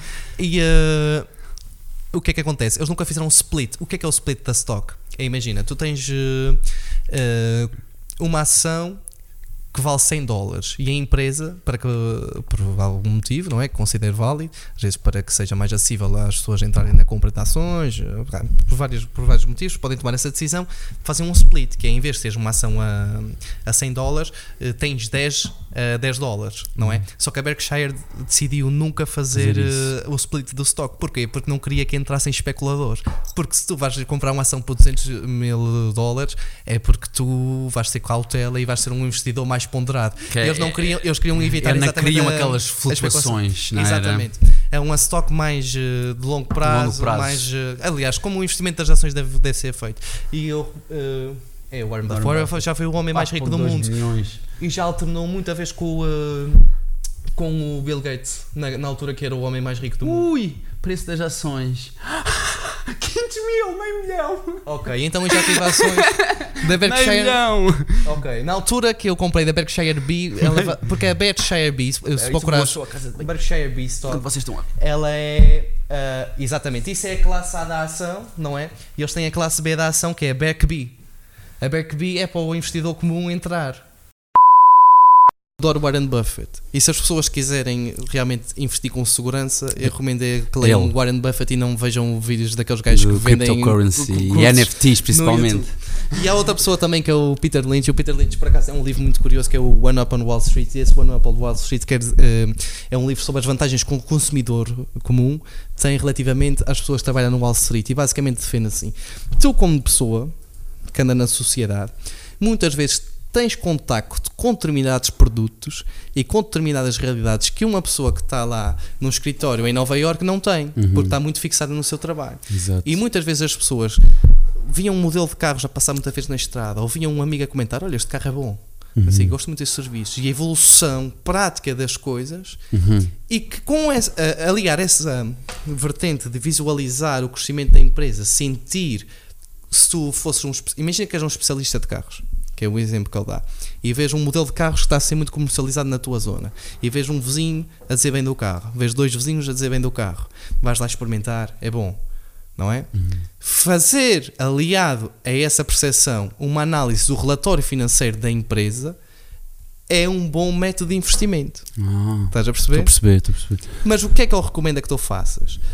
Que invistas em coisas que tu conheces, não é? Tu saibas. E que faças uma pesquisa aos fundamentos da empresa. Para mim, investir, porque um gráfico anda para cima e para baixo, não é investir. para mim não. é para mim, especulação. especulação. É, É- apostar. Aliás, É apostar. é tal cena. Ele dá o exemplo que é, tu metes 10 macacos a meter ações, a, a escolher ações à sorte. É igual. E eles vão ter um desempenho semelhante a várias É, pessoas que dizem é que. igual. Mas isto é verdade.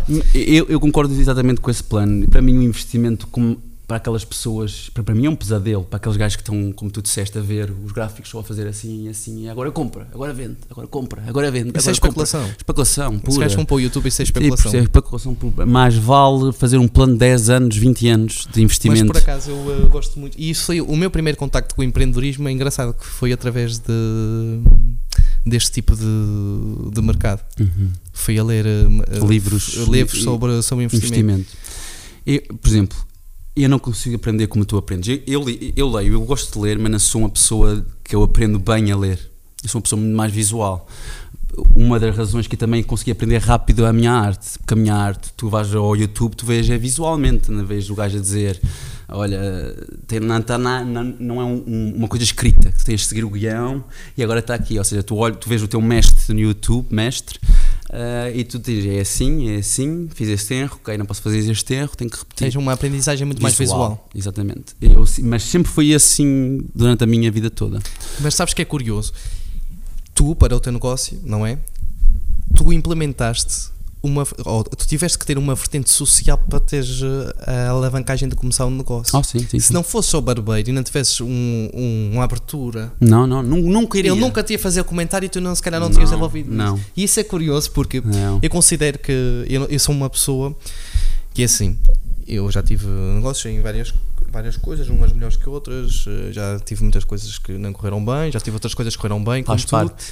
E uma coisa que, que, eu, que eu retiro como muito proveitosa foi uh, conseguir reconhecer aquilo que eu sei fazer de bem e aquilo que eu não sei fazer muito de bem. Importante.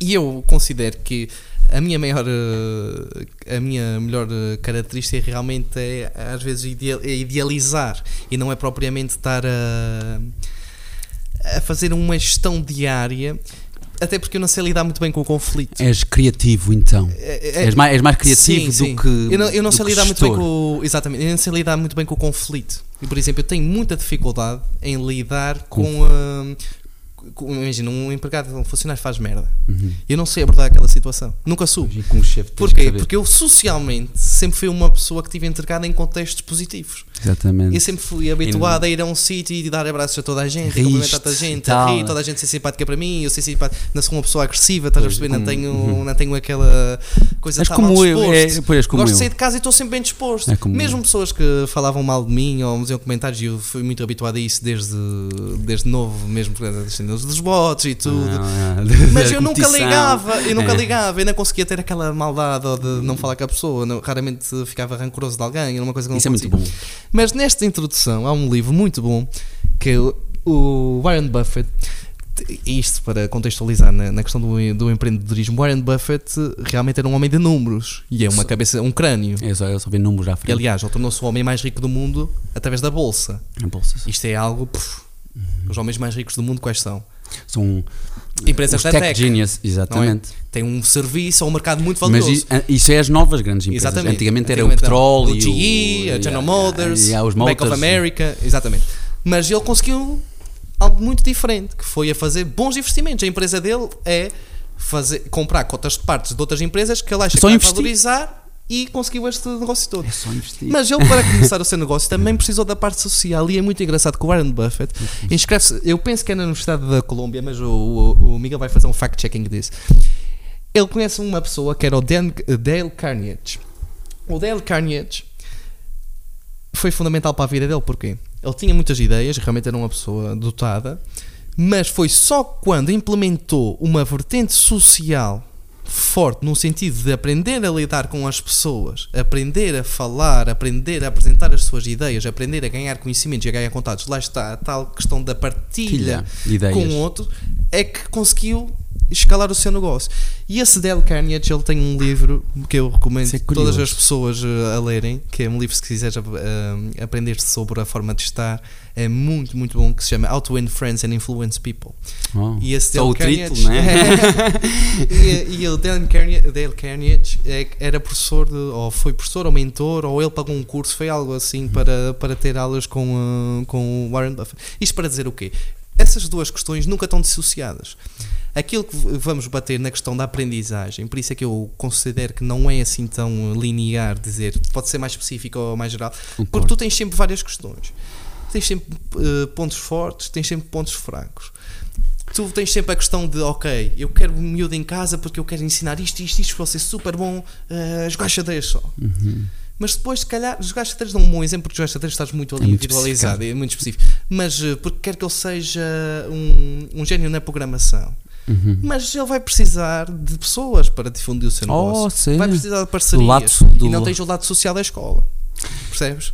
Um, Ou seja, todas as pessoas realmente que conseguem atingir um níveis de criação no empreendedorismo que são extraordinários tem que ter tiveram várias vertentes As de a- ajuda. a, correr bem e tiveram vários prismas que têm que estar, eh, têm que estar em sintonia. tens que ter, para já tu tens que ter, eu, eu sou muito sou muito, acredito nessa ideia, tens de ter um grupo de amigos que te apoie, quer queira, que quer hum, que seja boa ideia, quer seja uma má ideia. Porque esse tipo de amigos, man, dão-te muita força, estás a perceber? Um- uma pessoa quando vai a, a um por exemplo, há aquele tipo de amigos que dizem, ah, sério, sapatos, ah, será que vai dar, não sei o quê. Isso, isso, Eu tenho adotado uma medida teoricamente de, não é mau de dizer isso. remover pessoas tóxicas da minha vida. Exatamente. Mas depois há aqueles amigos que eu aprecio, que, ele- que eles dizem assim: amigo, vai resultar. Tu tens capacidade de fazer isso. Que tenho destes amigos que me disseram, que me deram força. Eu admito, eu não consegui ir para a frente sem a minha, para já sem a minha família, sem a minha namorada, que que me deu mais força. De, de- todas as pessoas que existem, a minha namorada é que me deu mais força. Mas se não for o lado dos amigos também de reforçar a- aí o- a cena social. E, e nem, nem, nem sempre tem que ser para ideias, como tu estás a dizer, que, que era melhor, claro. Me darem ideias, me darem outras vertentes, porque eu tenho uma maneira de pensar assim. Mas só, só ter as pessoas ao teu lado que te dizem vai em frente, tu vais conseguir, tu és bom. Só dizerem-te estas palavras, isso é importantíssimo, juro-te. E eu acho que as pessoas que, que têm amigos e que os amigos dizem: Ah, a sério, a sério, vais tentar isso, ah, a sério. Isso não, não são amigos, estás a ver? Tipo, um verdadeiro amigo é um gajo que diz assim: Tu vais, tu vais resultar, eu quero o teu bem. Ah, Estou um bocadinho a sair agora fora do- da conversa, mas é. Não, mas eu também não considero que tu deves. eh, Eu considero que deves meter a mão na ferida muitas vezes e dizer: Olha, estás a fazer isto mal.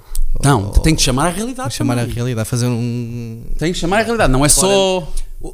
Há duas diferenças. Há a crítica, há a crítica construtiva E há a crítica para meter abaixo. Só porque sim. Exatamente, que é, o que é onde E eu queria crítica chegar. Só porque sim, aí lá está. É necessário, eu removo essas pessoas da minha vida, ou É, não dou fazes bem. importância. Fazes bem, tem que ser. Porque essas pessoas, do que eu tenho visto, e eu agora estou com, com uma mente também muito empreendedora, empreendedora como tu, e tipo, e todos os gurus, entre aspas, que não gosto de chamar esse nome, mas todos os gajos que eu sigo, que eu gosto e admiro, tipo o Gary, não sei o quê, ah, os gajos dizem, pessoas tóxicas, como tu disseste, tens de estar fora. Porque elas, só, elas, como não conseguem subir a escala, estás a ver, tentam-te fazer, tent- tentam-te fazer assim para baixo. Tentam, ou, ou seja, não, eu não consigo subir na escada, tu vens, desces na escada para baixo, estás a ver? E o que é que tu fazes nos sapatos especificamente? Podes-me contar um bocadinho do, do processo? Epá. Ahm, Consegues mostrar aí algum vídeo, Miguel? se for ao meu Instagram, ser- consegue- tem reels bem porreiros lá no meu Instagram. Tem Mas usas algum produto específico? produtos. Se- Dezenas de produtos. Depende também do material, se é de camurça. Camurça é super sensível e eu estou-me a especializar na camurça. Por exemplo, quando eu recebo- Dá-me um exemplo de um ténis de camurça. Tu se fores ao meu Instagram, por exemplo, uma Timberland, veio-me um, veio um exemplo de uma Timberland de um amigo meu que estava toda arriscada, toda lixada e, e, e, e normalmente as pessoas pensam que aqui não há cura, cura nenhuma para, para a solução. Por exemplo, tem aí os meus Reels, isto é, é mesmo publicações. Ahm, mas tu for, eu estava a falar do Camurça. Camurça, ok. Então se fores aí à minha publicação um bocadinho para baixo, Ah, olha, ali- tem ali uma bota de camurça Uau, as senhoras uma- também aderem a essa. com uma, claro, essa te- eh, e, e isto, a- a- a- o cliente não conseguia tirar, já tinha lavado as botas N vezes, não conseguia tirar a, a- a mancha de óleo, mas eu especialismo em camurça. Tu se clicares agora para o lado, aí na setinha para o lado, vês o resultado final. Eh, ah, não, não, não. Oh, oh, eh, nessa setinha, isso. Pumba. E a, a mancha desapareceu. É realmente tão como novas. É como novas, aquela mancha de óleo preto nada aparece. Isso até não é o exemplo melhor. O exemplo melhor eram umas Timberland que eu estava falando, que elas estavam cheias de riscos. Que a, que a pessoa não acreditou que era o seu sapato. Não acreditou. Mas isso é só um exemplo das pequenas cenas que eu faço. Por exemplo, aqueles Nike são um bom exemplo. Esses pretos estão aí. Uh, também tem camurça. São, é uma diferença a- abismal se clicares também na setinha. Pumba. Epá. É como se fosse novos. Estás a ver? Eles têm ali a parte de camurça, pumba. É como, e, é, Acabaram de sair da Sport Zone. o, cliente, o, o, cliente, que é uma pessoa bastante uh, simpática, quando recebeu os sapatos, outro que não acreditou e, de, e deu-me dinheiro a mais, até disse: Não, mereces mais, isto é, isto é um sapato novo. porque, porque realmente eu consegui um bom trabalho neste par. E isto é um par caro, isto é um par de 90 euros e a pessoa pagou uh, uma fração do preço. Não é, também não é uma fração, são 15 a 20 euros. Uh, quanto tem, tempo é que tu demoras a fazer isto? É pá, depende do estado do sapato. Isso, é isso que eu quero também dizer às pessoas. Às vezes isso só parece o antes e depois, mas às vezes estão horas e horas e horas de trabalho em cima deles, estás a perceber? Porque mente muito este. Mas tu consegues, consegues meter mais do que um sapato ao mesmo tempo a fazer o, a lavagem? Uh, não, porque eu lavo é à mão tudo. Eu lavo tudo à mão. Uh, por exemplo, se fores ver um reel, olha, está aí um reel. Isto é a maneira que eu lavo um sapato. não, já tem um bocadinho de Naruto aqui, é nerd. Isto é tudo à mão, estás a ver? É, eu não, não, não levo à máquina o, o sapato nunca, raramente vai à máquina. E então é. Sim, o som por causa de não sermos bloqueados. Uh, e então, uh, tipo, eu faço os pormenores todos: pinto, tiro as rugas, tiro os riscos, faço tudo. E, e, e, e, neste caso em particular, eu fiz uma, uma personalização que o cliente é, é, fã do Naruto, não sei se conhecem o Naruto. Acho que, Sei que é um anime mesmo. Yeah, é um anime, então fiz uma personalização no Jordans, que ele é um Jordans, são sapatos de 160 euros, e o cliente quis que fizesse uma. Pronto, é um bocado um, um resumo do processo é lavar à mão, pintar, fazer Uau. tudo, mas isto leva às vezes dias, estás a perceber? Porque só tirar então, 15 o amarelo... euros é muito barato. É, mas, é, mas no início do, do negócio tinha que ser, porque as pessoas não, não conheciam. Eu pensei, pá, eu vou cobrar 20 e tal euros como no continente e tal, porque é o que trabalho e tal, mas as pessoas não iam aceder. Ah, oh, 20 tal euros para reparar um sapato. Eu vou começar a ver ali os meus sapatos todos lá em casa para, para colocarem. É tipo, mas no início tive que fazer um preço mais Como é que é o teu Instagram para promoveres? Um, é ackex, a.c.kicks, como está ali a aparecer, uh, 91. Epá, e tenho praticamente o meu tipo de trabalho todo está lá à mostra. Eu tenho colagens, tenho pintura, tu tens as tenho personalização. Mesmo, assim, um estilo alternativo. Exatamente. Depois tens aí Jordan já a aparecer, tenho a minha reportagem de telejornal que meti ali. Uh, Olha, toca nesses Adidas, eu tenho um Ah, isto também é, é, é, é, é abismal, vê. Na... Esses estavam com o filtro do Instagram, oh Miguel. Isto. Esses estavam com o filtro do Instagram, o Valência. É o filtro, eu o filtro a ficar branco. Não, não. Isto é, e consigo mesmo tirar. E até há, há, há exemplos. Se tu conseguires chegar às botas da Timberland, eu adoro esse, esse, exemplo. Mas não, não interessa. As pessoas, depois, quiserem ver por si próprias, conseguem vir ali ao meu canal do AC Kicks. Quem, quem tiver hum, Instagram e interesse. Mas Pô, pronto, estas All-Stars, foda-se, estavam todas sujas. Uh, esse gajo andou a correr no meio do mato com as All-Stars. É, aquele é o meu par que estava de 15 anos, não é esse. Uh, esse também tinha 12 anos para aí, mas foi, foi um destes pares, agora não me lembro qual, que, que é de All-Star, que é que quando as pessoas viram esse, que é que, acho que foi esse, quando as pessoas viram, olha, olha, olha como é que eles estão e olha como é que eles ficam. Tipo, a ver, eles ficam é realmente como novos. É uma excelente ideia para reutilizar o que temos em casa. Exatamente. E então, para as senhoras, o teu mercado devia ser apostado na, é, nas senhoras, não, porque elas têm dezenas e dezenas de sapatos. Eu também tenho uns all Vou reencaminhar isso a muitas amigas minhas. Por acaso também tenho uns All-Stars, mas uh, eles estão como novos, porque eu usava-os poucas vezes. Ah, ok, ok. Uh, Porquê, Miguel? Não condizia com a tua roupa? É pá, eu até gostava deles, mas. Uh, é pá, mas aquilo fazia mal aos pés. não confortável. Não era um ortopédico, não? Está, não, é possível um sapato tão famoso ser tanto merda nos pés. Assim, Tenho, amigo, olha aqui. E então, como é que tu tensionas escalar o teu negócio? É assim, eu agora vou abrir a minha oficina, eu trabalho em casa. Hum, ah, desculpa. Eu trabalho em casa, uh, trabalho no escritório dos meus pais, que eles ficaram doidos foi uma luta enorme para conseguir que eu fizesse uma mini oficina ali. Mas, eh, por exemplo, é como se fosse metade deste espaço quadrado aqui que eu trabalho, estás a ver? Tudo apertadíssimo, cheio de livros dos meus pais. O meu, o meu objetivo agora é abrir a oficina, um espaço físico, com as pessoas conseguem ir lá e falar comigo e deixar os sapatos lá. Ou seja, um processo de mais já sapateiro anos, anos, anos 60. Exatamente, é? vai ser o primeiro processo. Que até quero vou criar um espaço com um sofá. Um espaço de diálogo. Exato. Eu vou, é isso mesmo que vou criar, como a antiga, como as pessoas vão que quiserem lá ver-me a trabalhar, param, estão-me a ver, falam comigo quando estão no tempo livre e tal. Isto é só a primeira fase. Depois tem a fase do, do, do negócio online, que é, que é aí que eu acho que vai, vai ser onde vai render mais dinheiro sem sombra de dúvida. É onde de... tu pretendes monetizar o teu, Exatamente. O teu, o teu uh, mas só daqui a uns anos. Primeiro tem que fazer a base, que é o que muitas pessoas às vezes não fazem, que é querem dar saltos. E eu, eu, eu próprio tenho esse instinto às vezes que é saltos, saltos, saltos, saltos, saltos para a frente, mas não, é passo a passo a passo. Não se dá um. O, acima do Mas qual do, é a tua ideia propriamente com o espaço físico? O espaço físico é criar uma, uma, uma oficina de reparo de todo o tipo de calçado, malas, casacos, à volta de 3 a 4 empregados comigo. Eu não, eu não quero trabalhar sozinho, não é o meu, não é o meu, meu objetivo. Quero ter uma, uma, uma família, uma equipa dinâmica e que, que recebam bem, que, que, que se sintam valorizados. Que sintam, exatamente. Como a gente falou aqui antes, eu não vou ser hipócrita, eu aprendi um novo tipo de empreendedorismo e o novo tipo de empreendedorismo é a empresa não é deles, claro que não é deles, mas eles devem sentir-se que são parte da empresa. Estás a ver? Um, tu não deves te achar que és o chefe e que tipo que tudo é teu e, e, eles são só peões. Tipo, eles devem, tu deves incutir nos teus. Isto não é só boca fora, é mesmo o que deves fazer para ser bem sucedido. Tu deves incutir que, que a, a, a, empresa é parte deles também.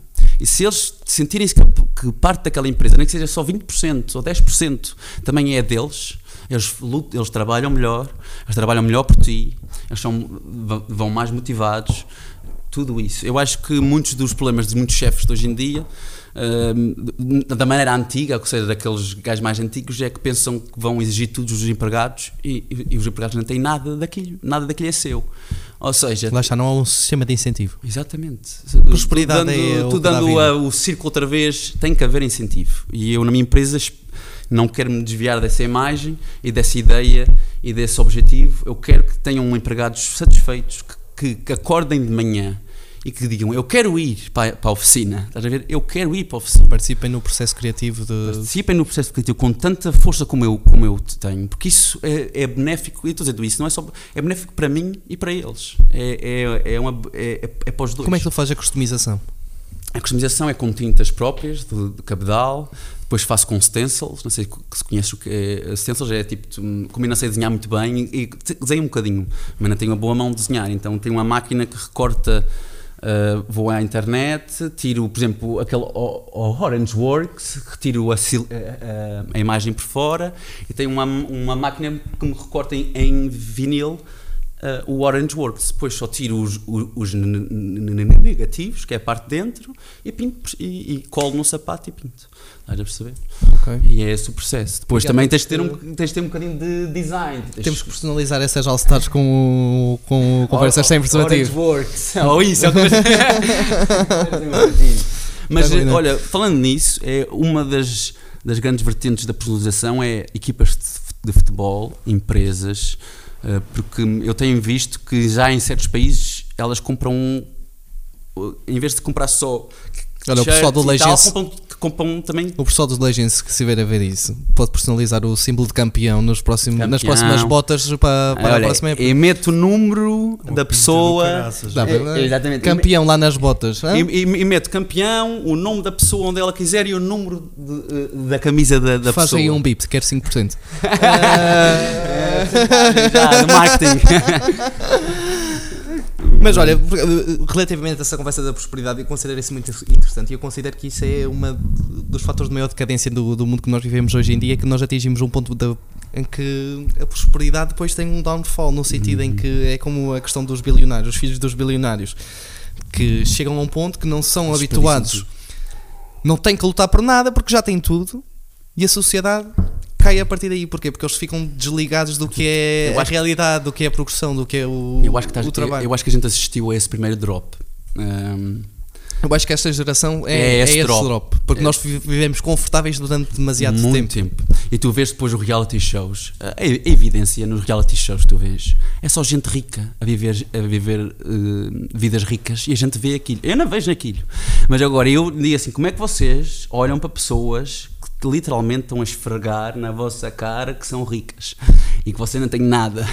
É o, é o, é o que eu entendo. que, Tipo, tipo, Essas pessoas estão muito as dissociadas da, rea- da realidade. As Kardashians, o que é que elas fazem?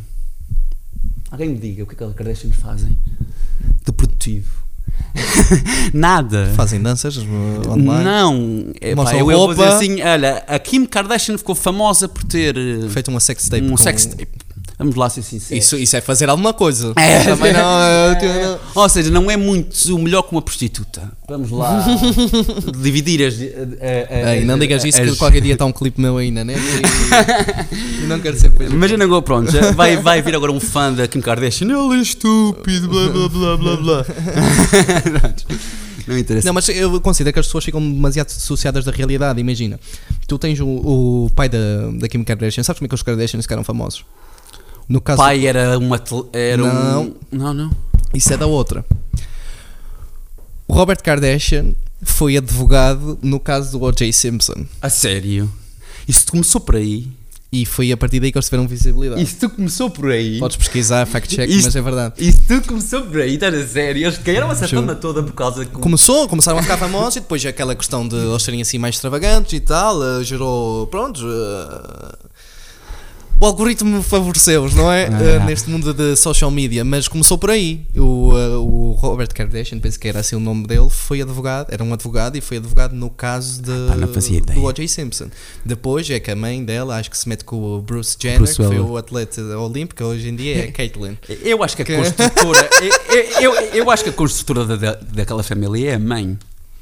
Ela é que já planeia aquela fama toda. Mas olha, estamos aqui a falar sobre ele, já viste a ironia. eu Mas- ia dizer. Era desperdíçar tempo sobre os Kardashians. Não, mas o que é que quer dizer? é, Essas pessoas são. Exatamente. Yeah. E, eh, ele foi advogado no caso do O.J. Simpson. O O.J. Simpson eh, foi, com- foi eh, julgado por homicídio. Lá está uma questão. Vocês sabem que este caso do O.J. Simpson é muito particular porque foi na altura em que se discutia muito o racismo nos Estados Unidos.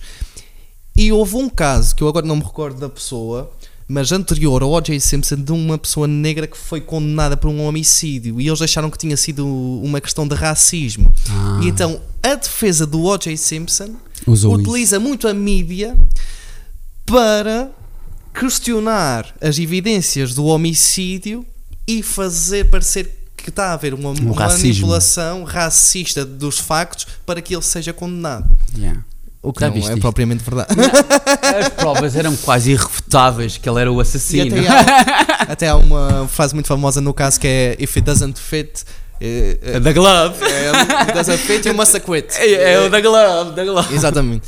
Eh, que é estúpido, não é? Tipo, é claro que se Ah, não me tivesse- serve a. É, falar, Mas começou por aí. Eu, estas pessoas são muito dissociadas da, da realidade porque tu começas a ganhar fama, não é? E depois, é não vou limpar a casa. Vou contratar uma empregada para aqui uns dias limpar a casa. Depois, é pá, não vou cozinhar. Vou contratar um empregado para cozinhar. Depois tem um negócio, é pá, vou contratar um, uma secretária para fazer os meus telefonemas. É pá, vou contratar. E depois chega um ponto em que tu não fazes nada. E juro eu acho que. Nada. Eu, eu- eu acredito que eles devem ter um, um gajo que limpa o cu. Eles dizem assim: bem, está tá, na hora. o gajo vai Mas é, o tu ficas tão distorcido do que é o mundo, do que é que é preciso fazer, do que é que é o que é que é a realidade, o que é que é trabalhar. Lá está a prosperidade, trabalhar para conseguir Uhum. ter, evoluir. Isso é a base de tudo, Tudo. é a base da sociedade. E chegas a um ponto em que só vem merda, Só porque vem. as pessoas não estão ocupadas ne- ne- neste registro. E é, e é barulho, aquele é, é o que chamo, é o meu nome, é barulho que eles mandam para, para cima da gente, os reality shows e isto, tudo, eles mandam boé merdas para a gente ficar bzz, bzz, bzz, E depois acontece um bocado a nível social. E isto entra- até uma questão muito pertinente aqui. Tu, hum, tu és a favor do rendimento mínimo? Epá, tem que ter um, tem que haver mínimos. Tem que haver mínimos, tipo, tu não tens que obrigar a um patrão a pagar um mínimo a uma pessoa, estás a ver?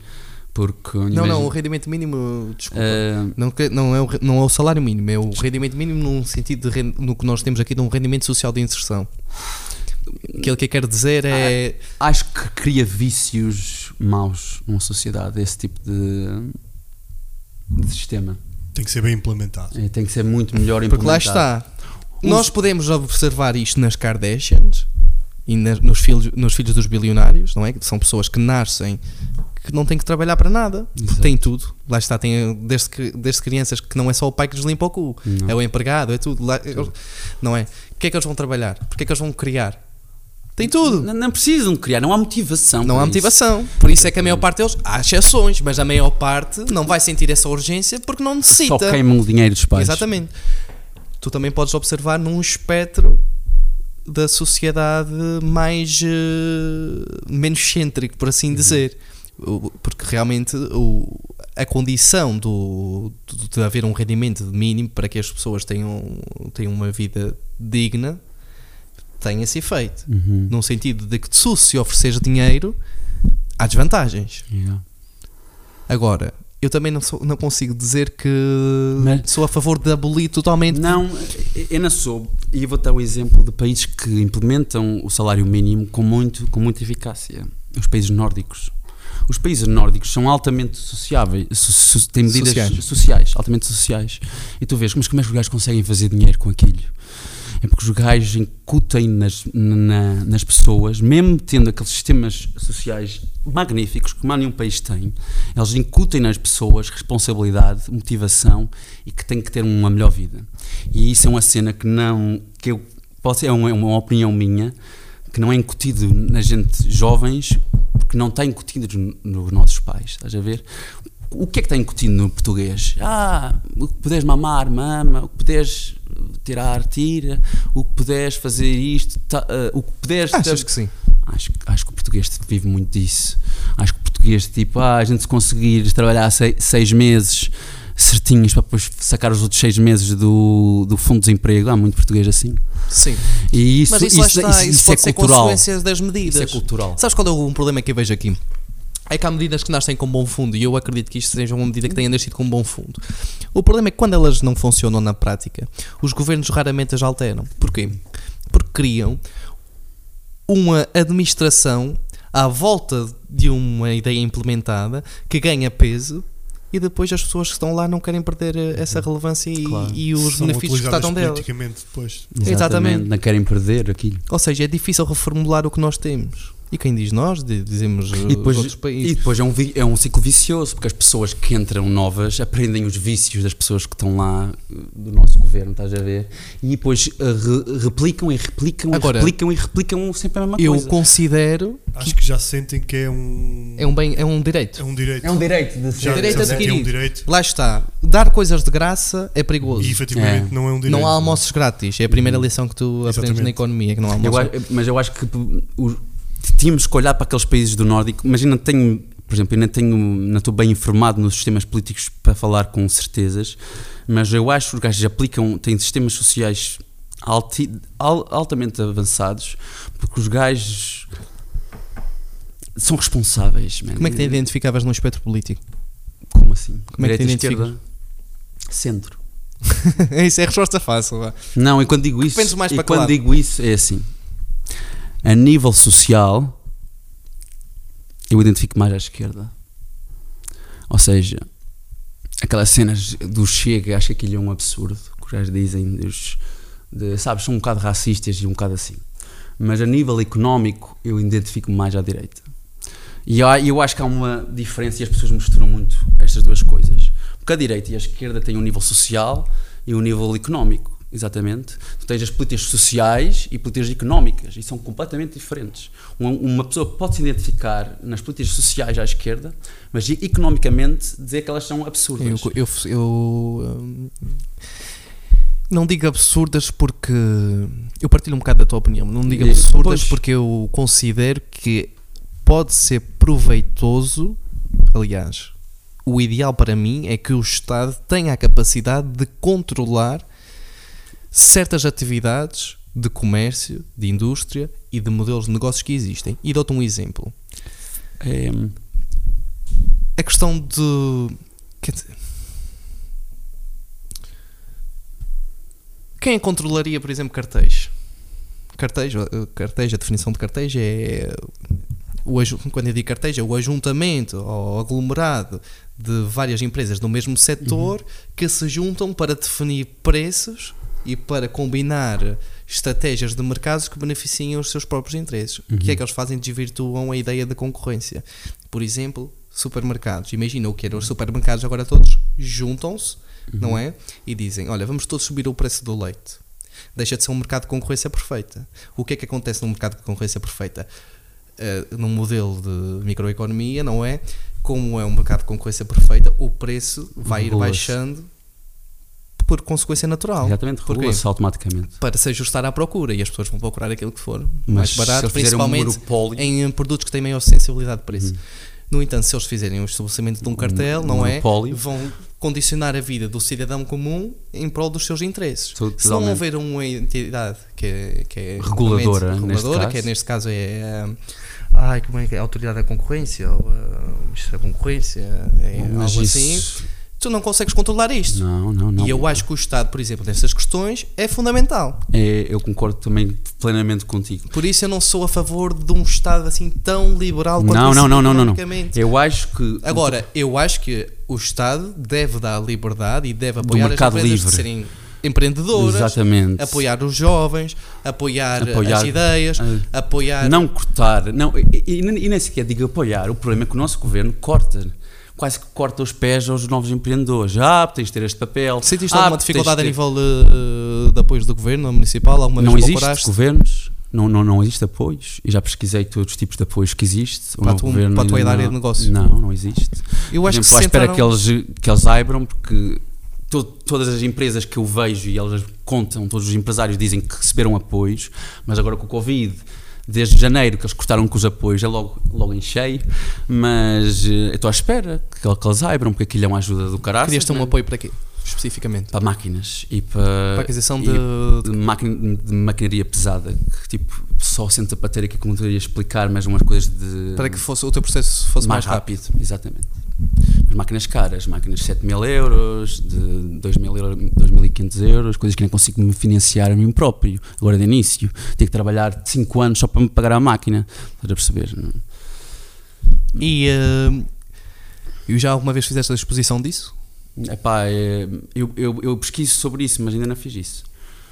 Epá, eu, eu, eu agora estou com a mente muito. Mas lá está.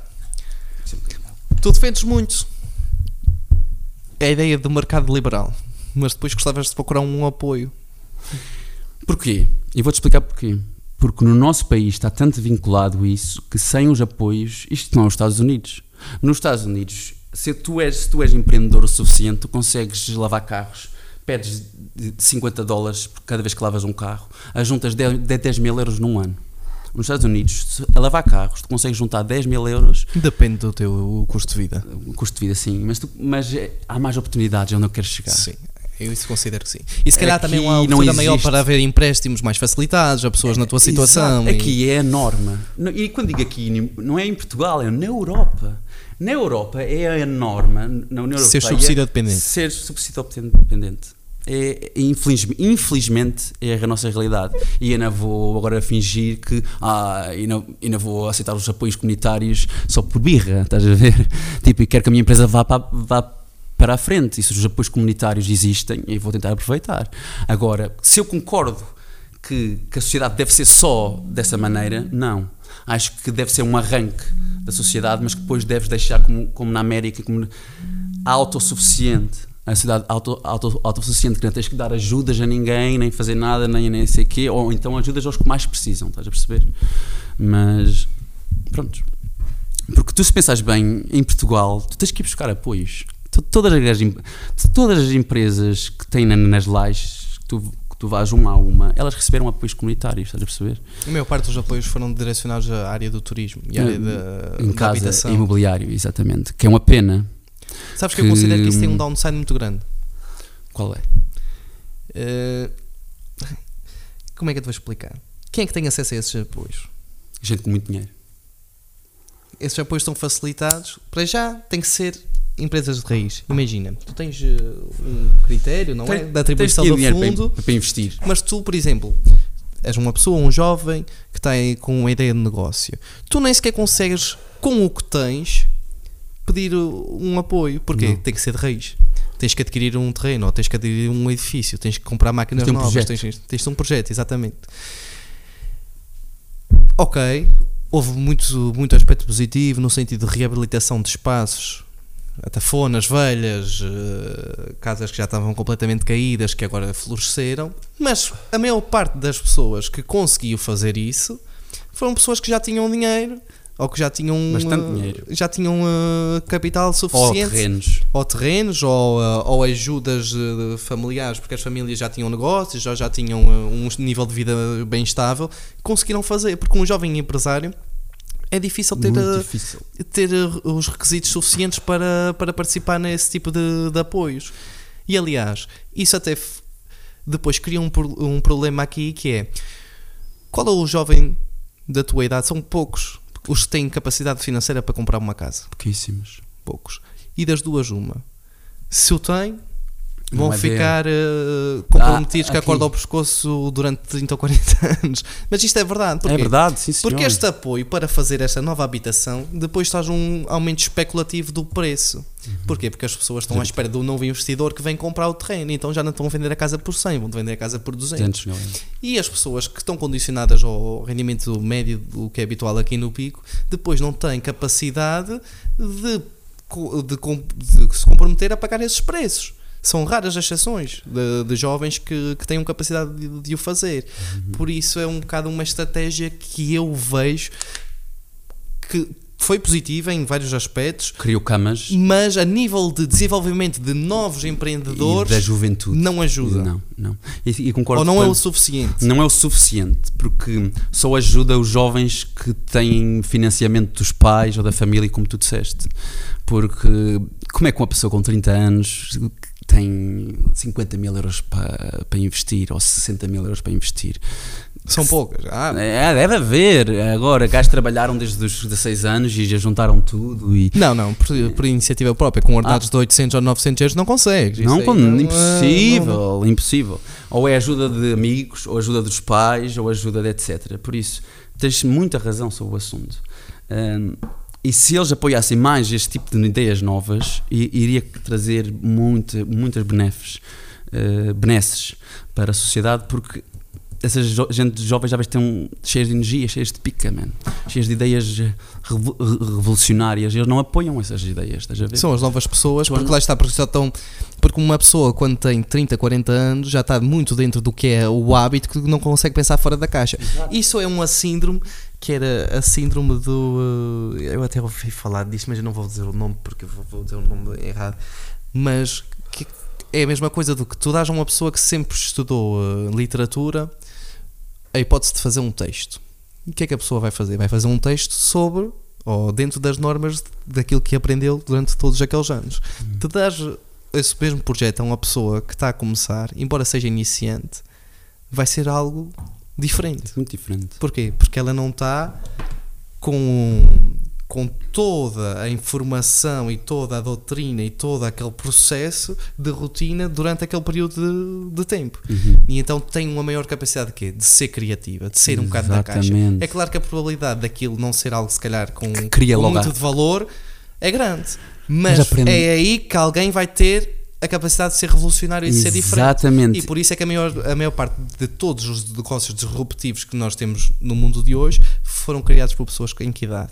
Jovens, super jovens. O Facebook, o Mark Zuckerberg tinha quantos anos? De 21, 22 anos. Não é? Microsoft, Apple, uh, Amazon. Elon Musk Qual é também tinha, era novo. desta disrupção?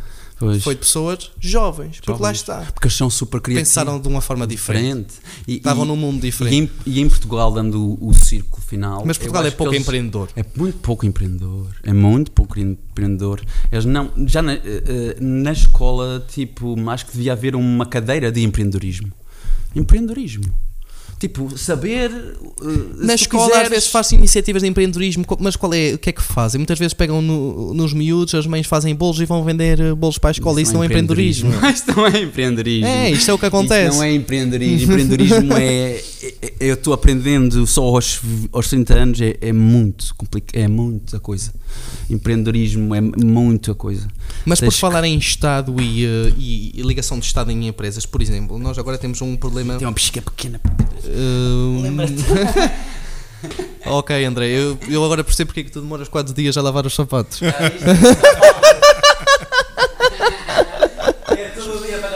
Oh Miguel, envia-me aí um cigarro. Não, envia-me daí tu. o meu já foram. Está feito? Tá. Está feito, xixi. Olha, por te falar na. Por estares a falar na. Por ter tocar nesses negócios disruptivos, é, eu considero que esses negócios hoje em dia são muito, muito influentes. São os mais. O Twitter. O Twitter tem a capacidade de moldar aquilo que tu compras, aquilo que tu fazes, quais é que são os teus hábitos. O que tu pensas, quase. O que tu pensas, lá está, era aí que eu ia chegar. Qual é que consideras que deve ser o papel do governo no Twitter? Consideras que está correto, por exemplo, cancelarem o Donald Trump? Não, não. Ah, acho totalmente errado. Acho que as pessoas têm o direito de dizer o que quiserem e também acho que as pessoas têm o direito de criticar essas pessoas que dizem o que querem da maneira que quiserem. Estás a ver? Acho que a liberdade de expressão é, um, é, é, é uma coisa que se está a perder na, na nossa sociedade a um ritmo alarmante em, certos países.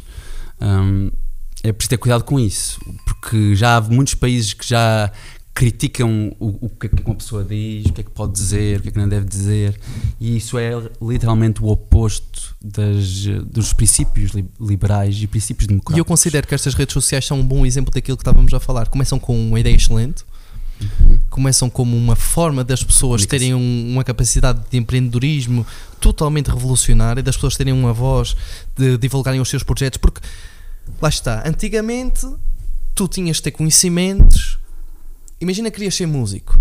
Tinhas de ter conhecimentos com a produtora, não sei o quê, não sei o que mais, tinhas de mandar o contacto, não sei o quê, não sei o que mais. Hoje em dia basta ser um miúdo com talento, filmar-te a falar para uma câmara que toda a gente tem e se és bom. Se, se tu foste viral, acabou, está feita a tua carreira. yeah.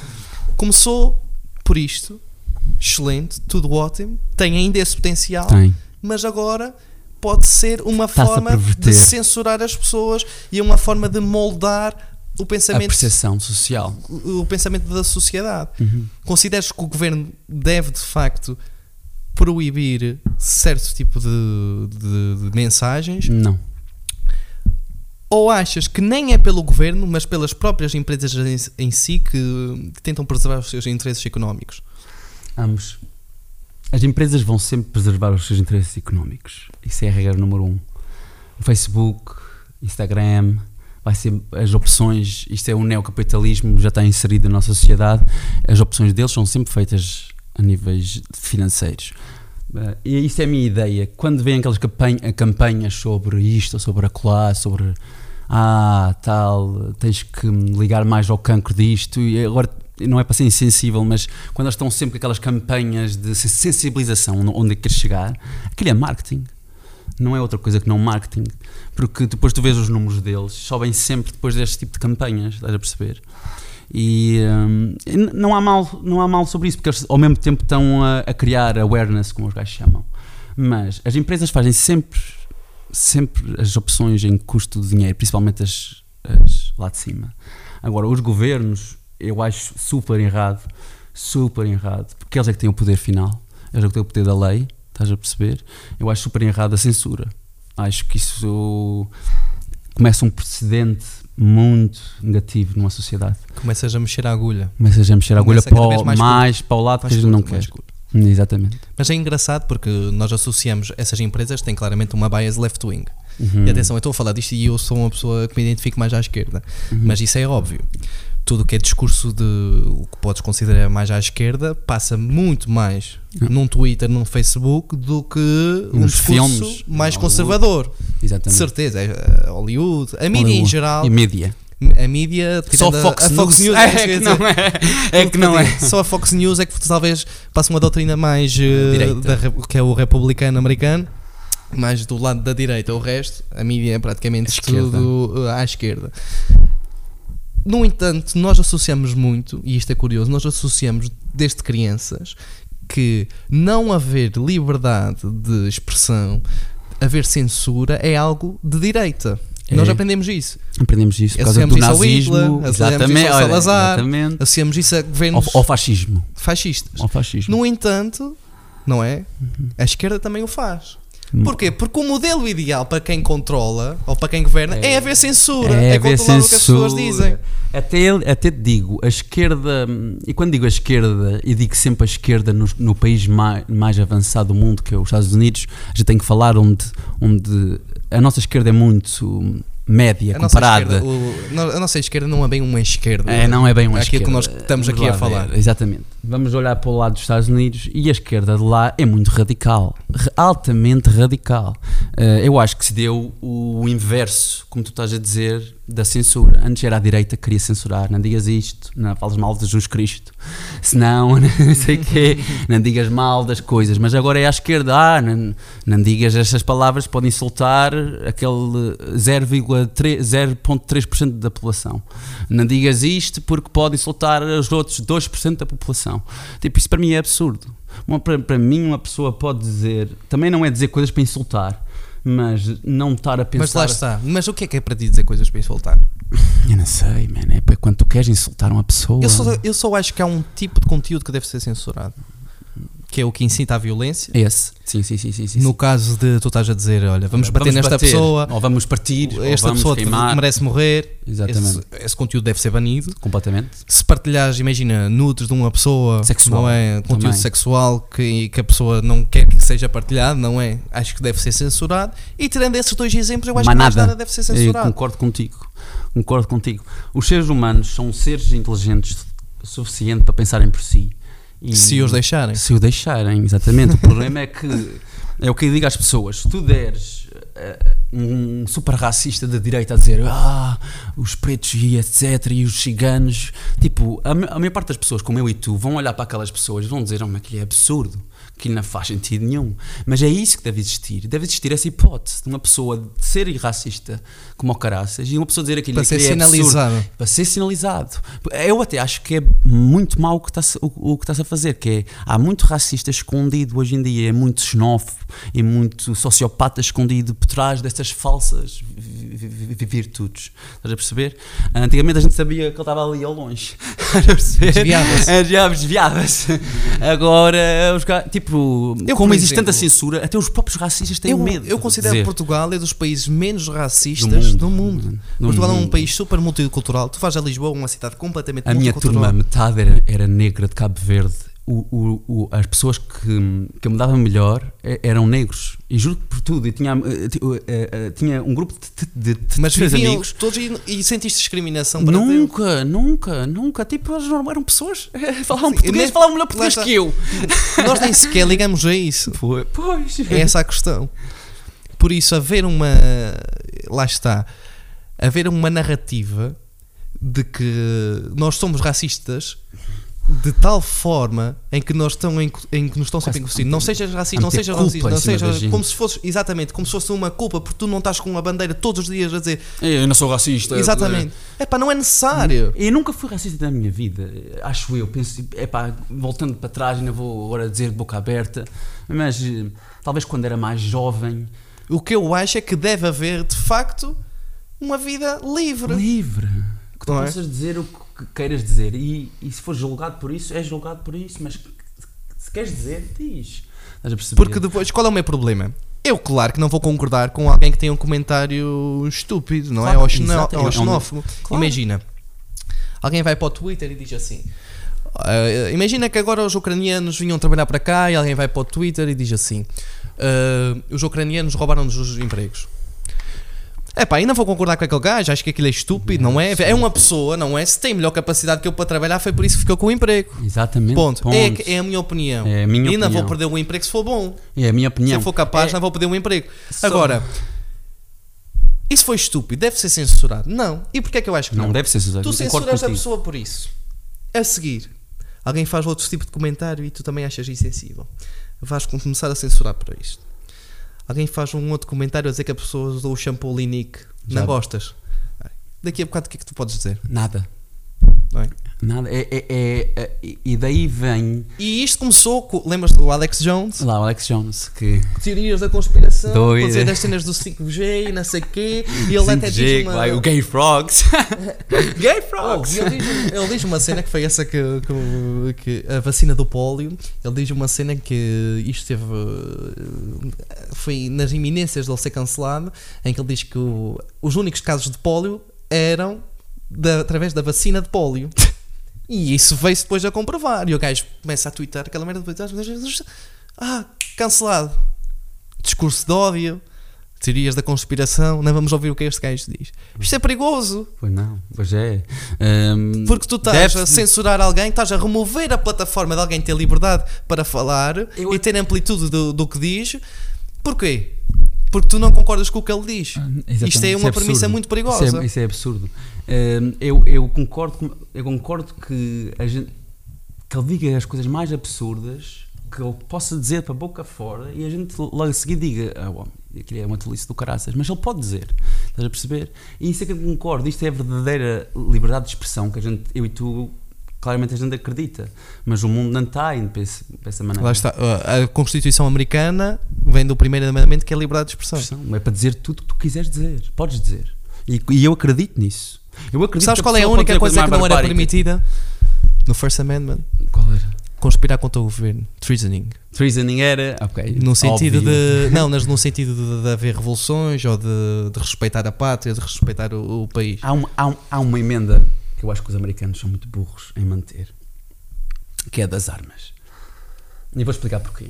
E ne- e- Eu, eu gosto de armas. Vamos lá tirar isto. Eu gosto de caçar, gosto de tirar tiros de carabina, gosto de armas.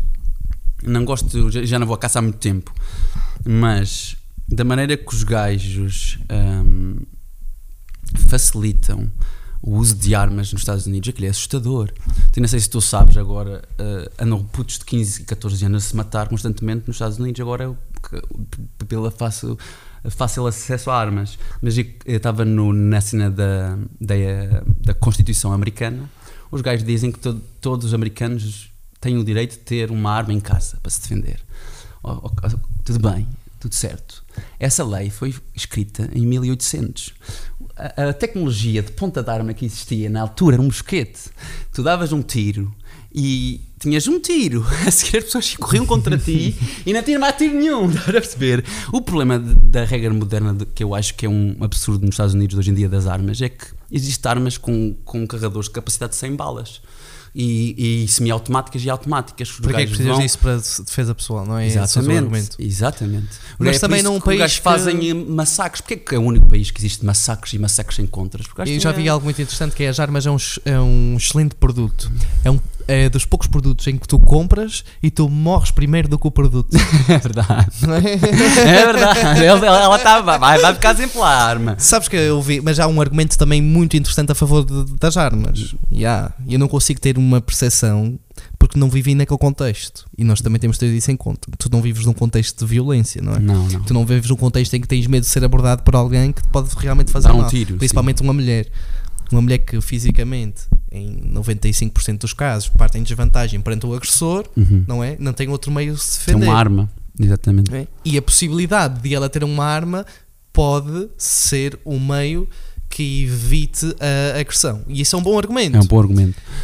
Já ouviste falar de armas inteligentes? Aquelas. As armas inteligentes, eh, basicamente, qual é o conceito? Era desenvolver uma arma em que, se- por exemplo, o meu telefone, não é isso? Só desbloqueia quando aparece aqui a minha cara. Então a arma também só disparava quando fosse o dono da arma a disparar. Ah, com Isso é um conceito, por acaso, muito, muito interessante. digital ou DNA, uma coisa Sim, assim. sim, sim. Não, Sim, não sim. percebo da tecnologia a 100%. Epá, mas mas eu acho que eles abusam. Eu acho que eles abusam com as armas porque os gajos têm. Tu vês os números aí de assassinatos por, arma, por armas, os gajos estão a léguas do, do, país está em segundo lugar, em segundo lugar, a léguas. Tipo, os gajos estão com um problema grave no rap. E não sei se ouviste falar do drill rap. Tipo, o drill rap é basicamente crianças de 14 e 15 anos que rapam que vão se matar umas às outras e vão matar e matam-se umas às outras. Viste o massacre de Las Vegas? Hum, Aquele que quando o gajo estava no concerto e, e só estava tirando Essa cena é assustador. O documentário ele passa uma semana a ir ao casino a jogar normalmente a trazer malas e de A repente estudar, tem um eh, arsenal em ca... eh, lá no quarto do hotel e começa a gajo- disparar. Ele matou cento e tal pessoas, Yeah. penso eu. O gajo tinha, o gajo tinha E depois suicidou-se antes das pessoas, uh, antes do, dos, dos polícias intervirem. Aquilo era uma fantasia dele. Mas, mas daí, se ele nunca tivesse esse arsenal de armas, nunca conseguia fabricar essa fantasia. Estás a perceber? Aquilo era uma fantasia que o gajo tinha, que queria matar um monte, um monte de gente. Posso estar enganado na história. É perceber uh, se num termo, num, fazendo uma conta crua e um bocado insensível, não é? Se a retirada das armas iria equivaler a menos mortes do ah. que propriamente a manutenção no sentido de que ia deixar de haver esses massacres, não é? E deixar de, de haver Isso ia deixar de haver ataques em massa, mas será que iria existir mais homicídios e mais roubos e mais uh, ataques de outra forma que não sejam uh, tão, uh, tão tão escandalosos no dia a dia, não é? Epá, eu acho que não, porque a gente olha para a Europa e a Europa tem leis, leis de armas super, Mas não há, não há rígidas. uma desigualdade social tão grande na Europa como na América. E a também, desigualdade social também. é uma impulsionadora há, é do, do crime. Também. Por acaso, por acaso, eu estou falando nisso, na Europa não há, não há os shootings, mas em Portugal ia quase havendo um agora há pouco tempo, naquela história assustadora do gajo que estava a planear. E já houve na Noruega também, aquele, aquele ataque. Limpou, mas não mas é tão é, frequente. Não nos é Estados Unidos frequente. existe 20 e tal por ano. Ou mais. tipo, para mim é absurdo isso. Mass shootings existe mais do que. Epá, é um número absurdo tu ficas assustado se fores ver que, que morre três ou mais pessoas, acho que é, quando é ou de duas a mais pessoas quando, quando morre. Eu considero que é um, a nível psicológico pode ser uma sociedade perturbada. Muito perturbada, mano.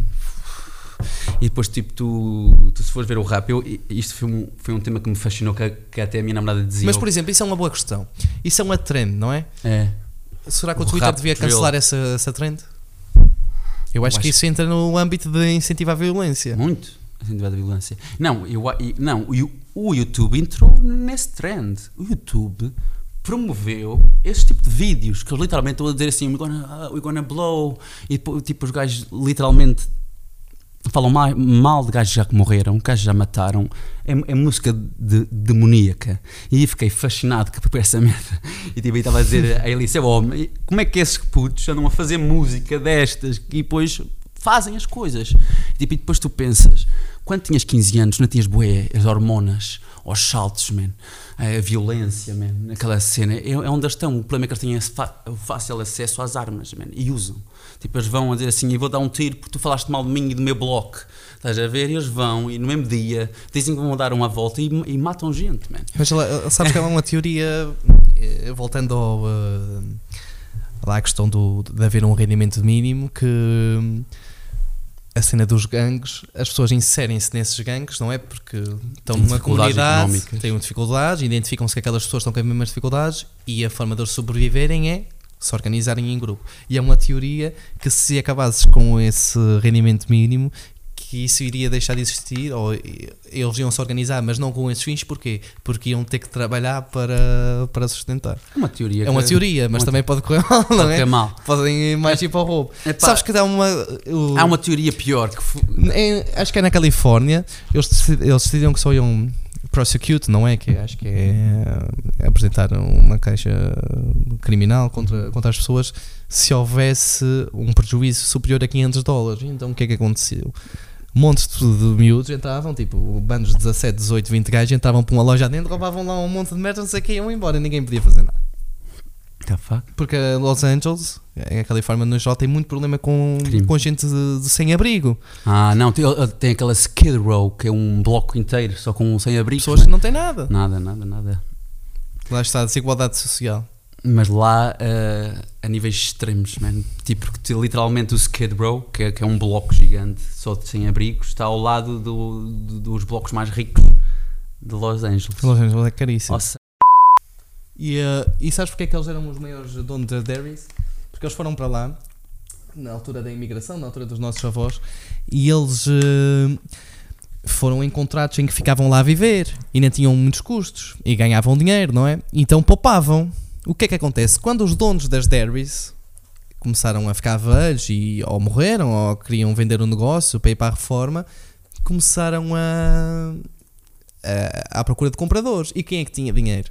Os portugueses. tinham, tinham trazido. Tinham ido lá, não, tinham ido lá, tinham poupado. Não ah, tinham isso, poupado. Não tinham muitos cursos, sabiam como é que funcionava o negócio e compraram muitas dairies. Mas se tu fores ver, aquilo impressionou-me, porque eles tinham uma espécie de acampamento nas festas do, do Espírito Santo, touradas e tudo, mas tudo. era tipo naquelas trailers, estás a ver? Eles, eles num campo enorme. O senhor, quando mostrou as fotografias no telemóvel, eu fiquei, eh, fiquei eh, espantado. Como é que havia uma comunidade tão grande de, de pessoas que tinham eh, aquele a culto.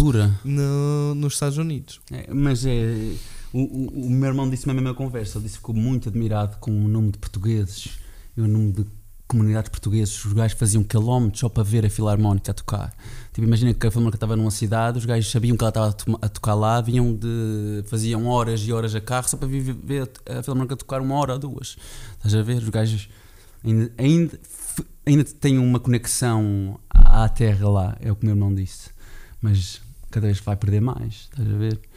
Tipo, cada, é, o meu irmão disse que poucos falam português lá, mesmo Sim, sendo. Segundas, terceiras gerações já não, yeah, já não falam. falam. português. Isso é uma pena. Tipo, eu acho que se, se eu fosse imigrante, tentava incutir os meus filhos português sempre. Em casa era, era português. Em casa era português sempre. Mas, epá. E também percebo lado deles. Tu imigravas? Imigravas? Não. Eras capaz de imigrar para os Estados Unidos? Eu, eu, é, é, vamos lá, ser sinceros, eu amo aquele país tipo, e tenho um fascínio para, aquele, para os Estados Unidos. Tem, tem todos os seus defeitos, tem todos os seus problemas. São imperialistas, são isto, são acolá, são neocapitalistas, etc, etc, etc. Mas e quero que me digam uma cultura, uma pessoa qualquer que pergunta, se, se não é portuguesa, tu não podes escolher a cultura portuguesa. Escolhe uma cultura que tu queiras imitar e quer, e quer dizer qual é a pessoa que vai dizer a russa ou a chinesa. E quer, e quer ver qual é, qual é a pessoa que vai dizer isso. Mas houve uma coisa, isso não é porque não as, nós não a conhecemos tão bem quando conhecemos não, a americana. Não, a cultura americana tem um fascínio e os gajos tocaram num ponto de vista dos seres humanos que é os gajos vivem. Os gajos tentam satisfazer o, o, o, o que o humano realmente é o, o, por exemplo, o, resumindo agora aqui a, o pensamento, quando havia no, nos anos 50 o, a luta entre o capitalismo e o comunismo, o capitalismo ganhou, não foi só por causa que a América era mais poderosa que os Estados Unidos, que, que a Rússia, desculpa. O capitalismo ganhou porque está é, tá aqui dentro da gente, estás a ver? Um ser humano não é comunista por natureza. O ser humano quer mais com o, o vizinho. O ser humano quer uma vida melhor. Lá está, é a prosperidade é que nos A prosperidade, estás a ver? E a, a, ideia capitalista vincou no mundo, não foi porque os Estados Unidos uh, usaram manhas, é porque o ser humano naturalmente é mais capitalista do que, do que é comunista. O ser humano, e, e, e digo sempre esta uh, a, a, analogia, imagina que tens a mesma casa, a mesma, o mesmo carro, tudo igual ao teu vizinho. Tens tudo igual ao teu vizinho. Material, certo? E garanto-te que os seres humanos vão, vão ter inveja de alguma coisa que o vizinho tem. Ou da galinha que é, que é branca e a, e a, minha é vermelha, fica que seja branca. Ou que a mulher é mais bonita que a minha, estás a perceber? Ou que ele, tem, ele é mais alto que eu, estás a perceber? O ser humano, por natureza, tem o pensamento contrário é do diferenciado. É, Todos nós somos, somos da mesma Diferente. raça, da mesma espécie, mas somos diferentes. Somos diferentes. E o comunismo uh, uh, quer igualar quer algo que não é igual. radicalmente, é igual. exatamente, radicalmente, tudo igual. É tudo igual. É tudo a mesma coisa. Isto não é, não é humano. Não é na natureza então, humana. Então tu sentes-te atraído uh, pela. Um, pela, pela essência da ideologia que Exatamente. eles praticam. Mas eles estão a quebrar um bocado isso. Eles, quando quebram esta. Eles estão a, a perder a própria essência que Este tinham. molde de, de controle. De... Eles estão a perder a sua essência. Os Estados Unidos está-me a dar pena, man.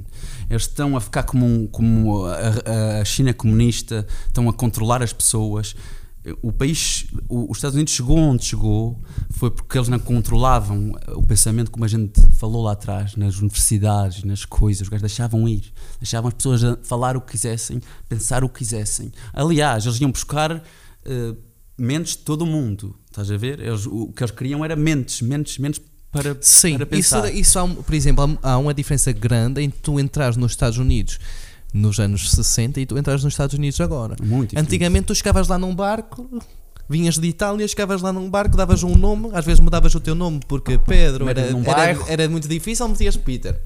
Exatamente. É? tá, pronto, entra. Hoje Vai. em dia não há, não há essa facilidade de ser um cidadão norte-americano. Tens que fazer muitos processos de, de Muito documentos. demorado. e- Principalmente os mexicanos têm muita dificuldade em se tornarem-se Mas odeiam mexicanos. em tornarem-se americanos. Odeiam mexicanos, não é bem assim. E, e- e vou dizer assim desta maneira: eu não odeio mexicanos, mas os Estados Unidos têm uma história de ser Isso é preconceituoso. Motivo, não, isso é um motivo político. Não, não, Isso eu- foi um arremesso político que se usou para justificar a perca de muitos trabalhos de cidadãos norte-americanos Exatamente. Com o pretexto que os mexicanos é Exatamente. que os roubaram. Mas os americanos usam sempre um povo como desculpa. Antes dos mexicanos, era os chineses. Antes dos chineses, era os portugueses. Antes dos portugueses, eram os italianos. Antes dos italianos, eram os irlandeses. Os gajos têm sempre um povo que se queixam, que é o último povo que entra no país. Ver? Eh, Ou se calhar às vezes nem querem fazer eh, o trabalho que eles fazem. Exato. Não, não, não. oh, não, tens toda a razão. Um, os mexicanos vão fazer trabalhos. O Miguel disse uma coisa muito, muito certa. Os mexicanos vão fazer todos os trabalhos que os americanos não querem fazer. E eles ainda queixam-se. Vão cortar as relvas, vão limpar os, os, os- os pátios e tal e tal e tal. E, e, e é uma hipocrisia enorme do país, porque o país cresceu da maneira que cresceu com as vagas de imigração constante. Não, o, os Estados Unidos é o que é, É. exatamente devido à, à multiculturalização do, do seu povo. Exatamente. O próprio início dos Estados Unidos É isso. É, é povos a vir, ondas. É o novo mundo. É o novo mundo, é novas oportunidades. É por isso que eu, é outra, Neste momento estamos no outro novo mundo. Num mundo Não globalizado. sei para onde é que vai dar isto. É, pá, mundo é- globalizado e pronto. E Não, mas nós somos um, um. Lá está. Nós tornamos. Nós chegamos ao expoente da globalização, ou chegámos ao pico da globalização e agora acho que ainda não estamos a chegamos. voltar. Não, mas estamos a regredir nesse aspecto. Há um bocado em certas coisas. Nós chegámos a um ponto em que éramos muito abertos à multiculturalidade e à abertura e a receber e a partilhar, e agora chegamos a um ponto em que estamos a voltar a ser nacionalistas novamente. Nacionalistas. E isto parece um contrassenso. partidários, em vez de estar ali a meio e a pensar. Sim, já fomos mais ponderados mais ponderados. somos. Com mais informação somos menos ponderados. Exatamente, é assustador. E eu acho que isto não é, não é do Mas qual é, qual é que consideras que é a culpa de- disso? dos gajos lá de cima. Isso é um bocado Quem é que são os gajos lá de cima? São os gurus, do, os gurus da tech, os gurus, e quando digo isso, eu nem, nem digo pessoas em, em particular, mas é os Bill Gates do mundo, os Jeff Bezos do mundo, hum, estes gajos super ricos, os gajos chegaram a uma altura que eles sabem que têm o poder todo nas mãos e eles sabem, têm especialistas e computadores, isso é o, o assustador. Isso é, tem uh, li- uh, computadores potentíssimos que fazem as contas por si e algoritmos que dizem: Olha, tens que fazer isto, tens que fazer isto. Sim, claro, porque a informação que o Google tem, Hum, o Google consegue prever o comportamento humano. Exatamente, é assustador. informação sobre todas as pessoas do mundo, sobre tudo o que tu pesquisas, tudo o que tu dizes, tudo o que Tudo tu falas. dizes. Tudo... Eles estão a ouvir aquela cena que eles dizem: Ah, eles ouvem, eles ouvem. Eles estão a ouvir já. Claro que estão. Já, já, Eles, já têm, eles de- têm noção das mensagens que tu mandas, eles, eles sabem tudo. Qualquer- conseguem, conseguem prever o comportamento de todas as pessoas. Exatamente. O problema é que tu não vives sem um telemóvel. Exatamente. Tu tornaste dependente de todos os serviços da Google. Todos. Eh, mesmo o meu negócio, eu preciso de um telemóvel agora para ter o meu negócio. Eu não sei se alguma vez se vos aconteceu, vocês estavam a falar num tópico qualquer boé e apareceu uma publicidade sobre isso. logo a seguir. e, isto para mim é assustador. tipo, há um, há um programa de computador, porque não é seres humanos que estão a ouvir, há um programa Não, é um algoritmo que eles criaram. já, que Porque eles têm muita informação. palavras. Isto é os Big Data, eles têm muita informação. Exatamente. A Amazon sabe tudo aquilo que tu compras. Tudo, tudo. É Aliás, que eu eles- disse naquela eu- altura do investimento As- as que sugestões estão perfeitas. um dos "Ah, motivos que realmente- achava que a Amazon era um bom investimento, isto em 2013, 2014, é que na altura já mais de 60% dos americanos tinham a Amazon Prime. Exatamente. Todas as pessoas, 60%. eh, mais de 60% dos americanos tinham a Amazon Prime. não- Ou seja, tu és dependente daquele serviço. A, a Amazon tem informação sobre mais de metade dos americanos. hum, e, e tem, e tem Eles conseguem previsões. prever tudo, Isso, conseguem prever o comportamento isso. todo. Eles têm previsões que a gente nem sequer imagina. Eles conseguem perceber, imagina, as pessoas estão a comprar mais eh, eh, um serviço qualquer. Quem é que é o primeiro, a primeira pessoa a saber? É a Amazon. Imagina que agora a tendência é comprarem All-Stars vermelhos. Ah, Eles é, são os primeiros a saber Logo, a Porquê? porcentagem está aumentando de alçares a, vermelhos. pers- a porcentagem de procura sobre eh, All-Stars vermelhos é tal. Quem é que vai vender os All-Stars vermelhos? Vão ser eles. Exatamente. Vamos aumentar a, a, a procura Ou seja, também. tu nunca vais competir com eles porque eles têm algo que é muito valioso. Sabes qual é a Informação direta. a informação? A, a currency deles É o dinheiro deles é informação, Mas é os dados. É atual, direto. E há uma frase muito curiosa que é, que é relativamente a essa questão que tu pagas para te inscrever no Facebook. Não. Tens um Instagram de graça. Tens uma conta no YouTube de graça. Pois se não pagas nada, o produto és tu. Exatamente. E de facto o produto és tu. Como é que eles monetizaram?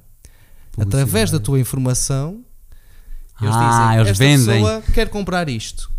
Quem é que vende isto? Tu? Ah, mete isto no computador desta pessoa. Por isso o produto és tu. Os teus dados, a tua informação. A, a, tua informação toda, tu és o produto. Tu és a forma que eles, que eles utilizam para ter lucro. É isso, é isso. E tu não recebes nada por isso. Nada. Não tens qualquer contrapartida. E tu estás, estás a dar lucro a eles. Claro que estás. Agora, eles tornaram-se tão poderosos que as maiores empresas do mundo são praticamente todas da, da tech, tech, não é? Uh, tornaram-se tão poderosos que.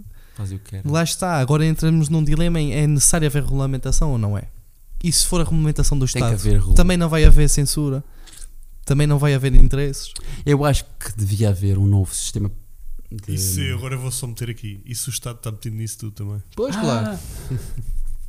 Mas é, que mandam nisso tudo vai estar metido indiretamente porque o, eles vão exercer um lobby sobre os partidos, uhum. que é o que já acontece. Uhum. O Twitter, a partir do momento. E lá está, eu não sou republicano, eu não me identifico com a direita nesse sentido, sou até um pensamento mais à esquerda, mas a partir do momento em que uh, o Twitter, por exemplo, cancela o, o, representante do Partido Republicano é porque tem uma bias à esquerda. Claro. Sou para a não é esquerda. é preciso ser uh, não é preciso ser uh, é fazer contas. um gênio para, para descobrir isso. Por isso é, é claro que, uh, que o Estado está, está envolvido. Epá. Mas enfim, é um mundo complexo. É muito, muito complexo. Tem muito, se a gente fosse para essas conversas do novo, da nova sociedade que vem aí, a gente tinha horas e horas e horas para falar porque vem um mundo novo, espetacular e que as pessoas estiverem atentas conseguem coisas do caraças, man. Por exemplo, eu acho que vocês estão atentos, vocês estão a fazer isto, estão, que, estão, que está aqui. Isto, o mundo virtual, o mundo do, do entertainment, o mundo de, dos mídia, mas o mídia diretamente às pessoas aqui, ou seja, este tipo de mídia é o futuro. Estás a ver? E como eu tinha dito também antes, aquele mídia que é o, o, o, o, o verse, o, o, que é, Metaverse. Mas ainda é outro nível de de futuro. Não, e nós temos, eh, nós consideramos longo nestes projetos para que ideias como a tua e dar uma plataforma a pessoas que também estão a, é estão a desenvolver algum projeto e que tenham alguma ideia para partilhar e alguma visão sobre o mundo possam o fazer sem depender, lá está, do mídia tradicional que vão ter sempre uma agenda e um, sempre. E um trabalho programado. E pá, e isto, é este tipo de empreendedorismo, e, e, sim, já falei com, com meus pais e com a Elissa lá em casa, tipo, fico mesmo orgulhoso da nossa ilha e do pessoal daqui porque a gente é uma ilha diferente das outras. E, e, vou dizer aqui neste podcast e continuo a dizer isto. E quando digo ilha, os Açores. Os Açores têm gente diferente do resto do mundo, porque. ou do resto. tem qualquer coisa. Porque a gente é um sítio tão pequeno, 15 mil pessoas estamos aqui no pico. Estás a ver? E eu começo agora, num espaço de curto tempo, e começo um negócio que ninguém pensava começar, que foi o único do, dos Açores. Tu começas agora o podcast, que é, que eu não encontro mais nenhum em Portugal, não encontro mais nenhum interessante em Portugal. E eu, eu acho que é este empreendedorismo no pico tem qualquer coisa especial que eu ainda te, um gajo tem que estudar esta porra. Eu acho que tem a ver com a nossa sensibilidade humana. Achas? Eu acho que somos pessoas sensíveis, porque lá está também fomos, uh, fomos habituados a ver pessoas a partir, a voltar com ideias diferentes, a introduzir culturas de outros países, de outros a introduzir países. culturas de, de trabalho, de convívio, de, convívio de, de rotinas, e por termos sido introduzidos desde cedo a essa multiculturalidade é que, que, temos uma sensibilidade diferente. Ah, é, há qualquer e, coisa na nossa ilha. Agradeço muito teres vindo cá. Agradeço eu, foi um espetacular, uma boa conversa. E que arranjei aí muitos sapatos é, e que o negócio cresça. Obrigado. Não, tudo Não, bom. Obrigadíssimo.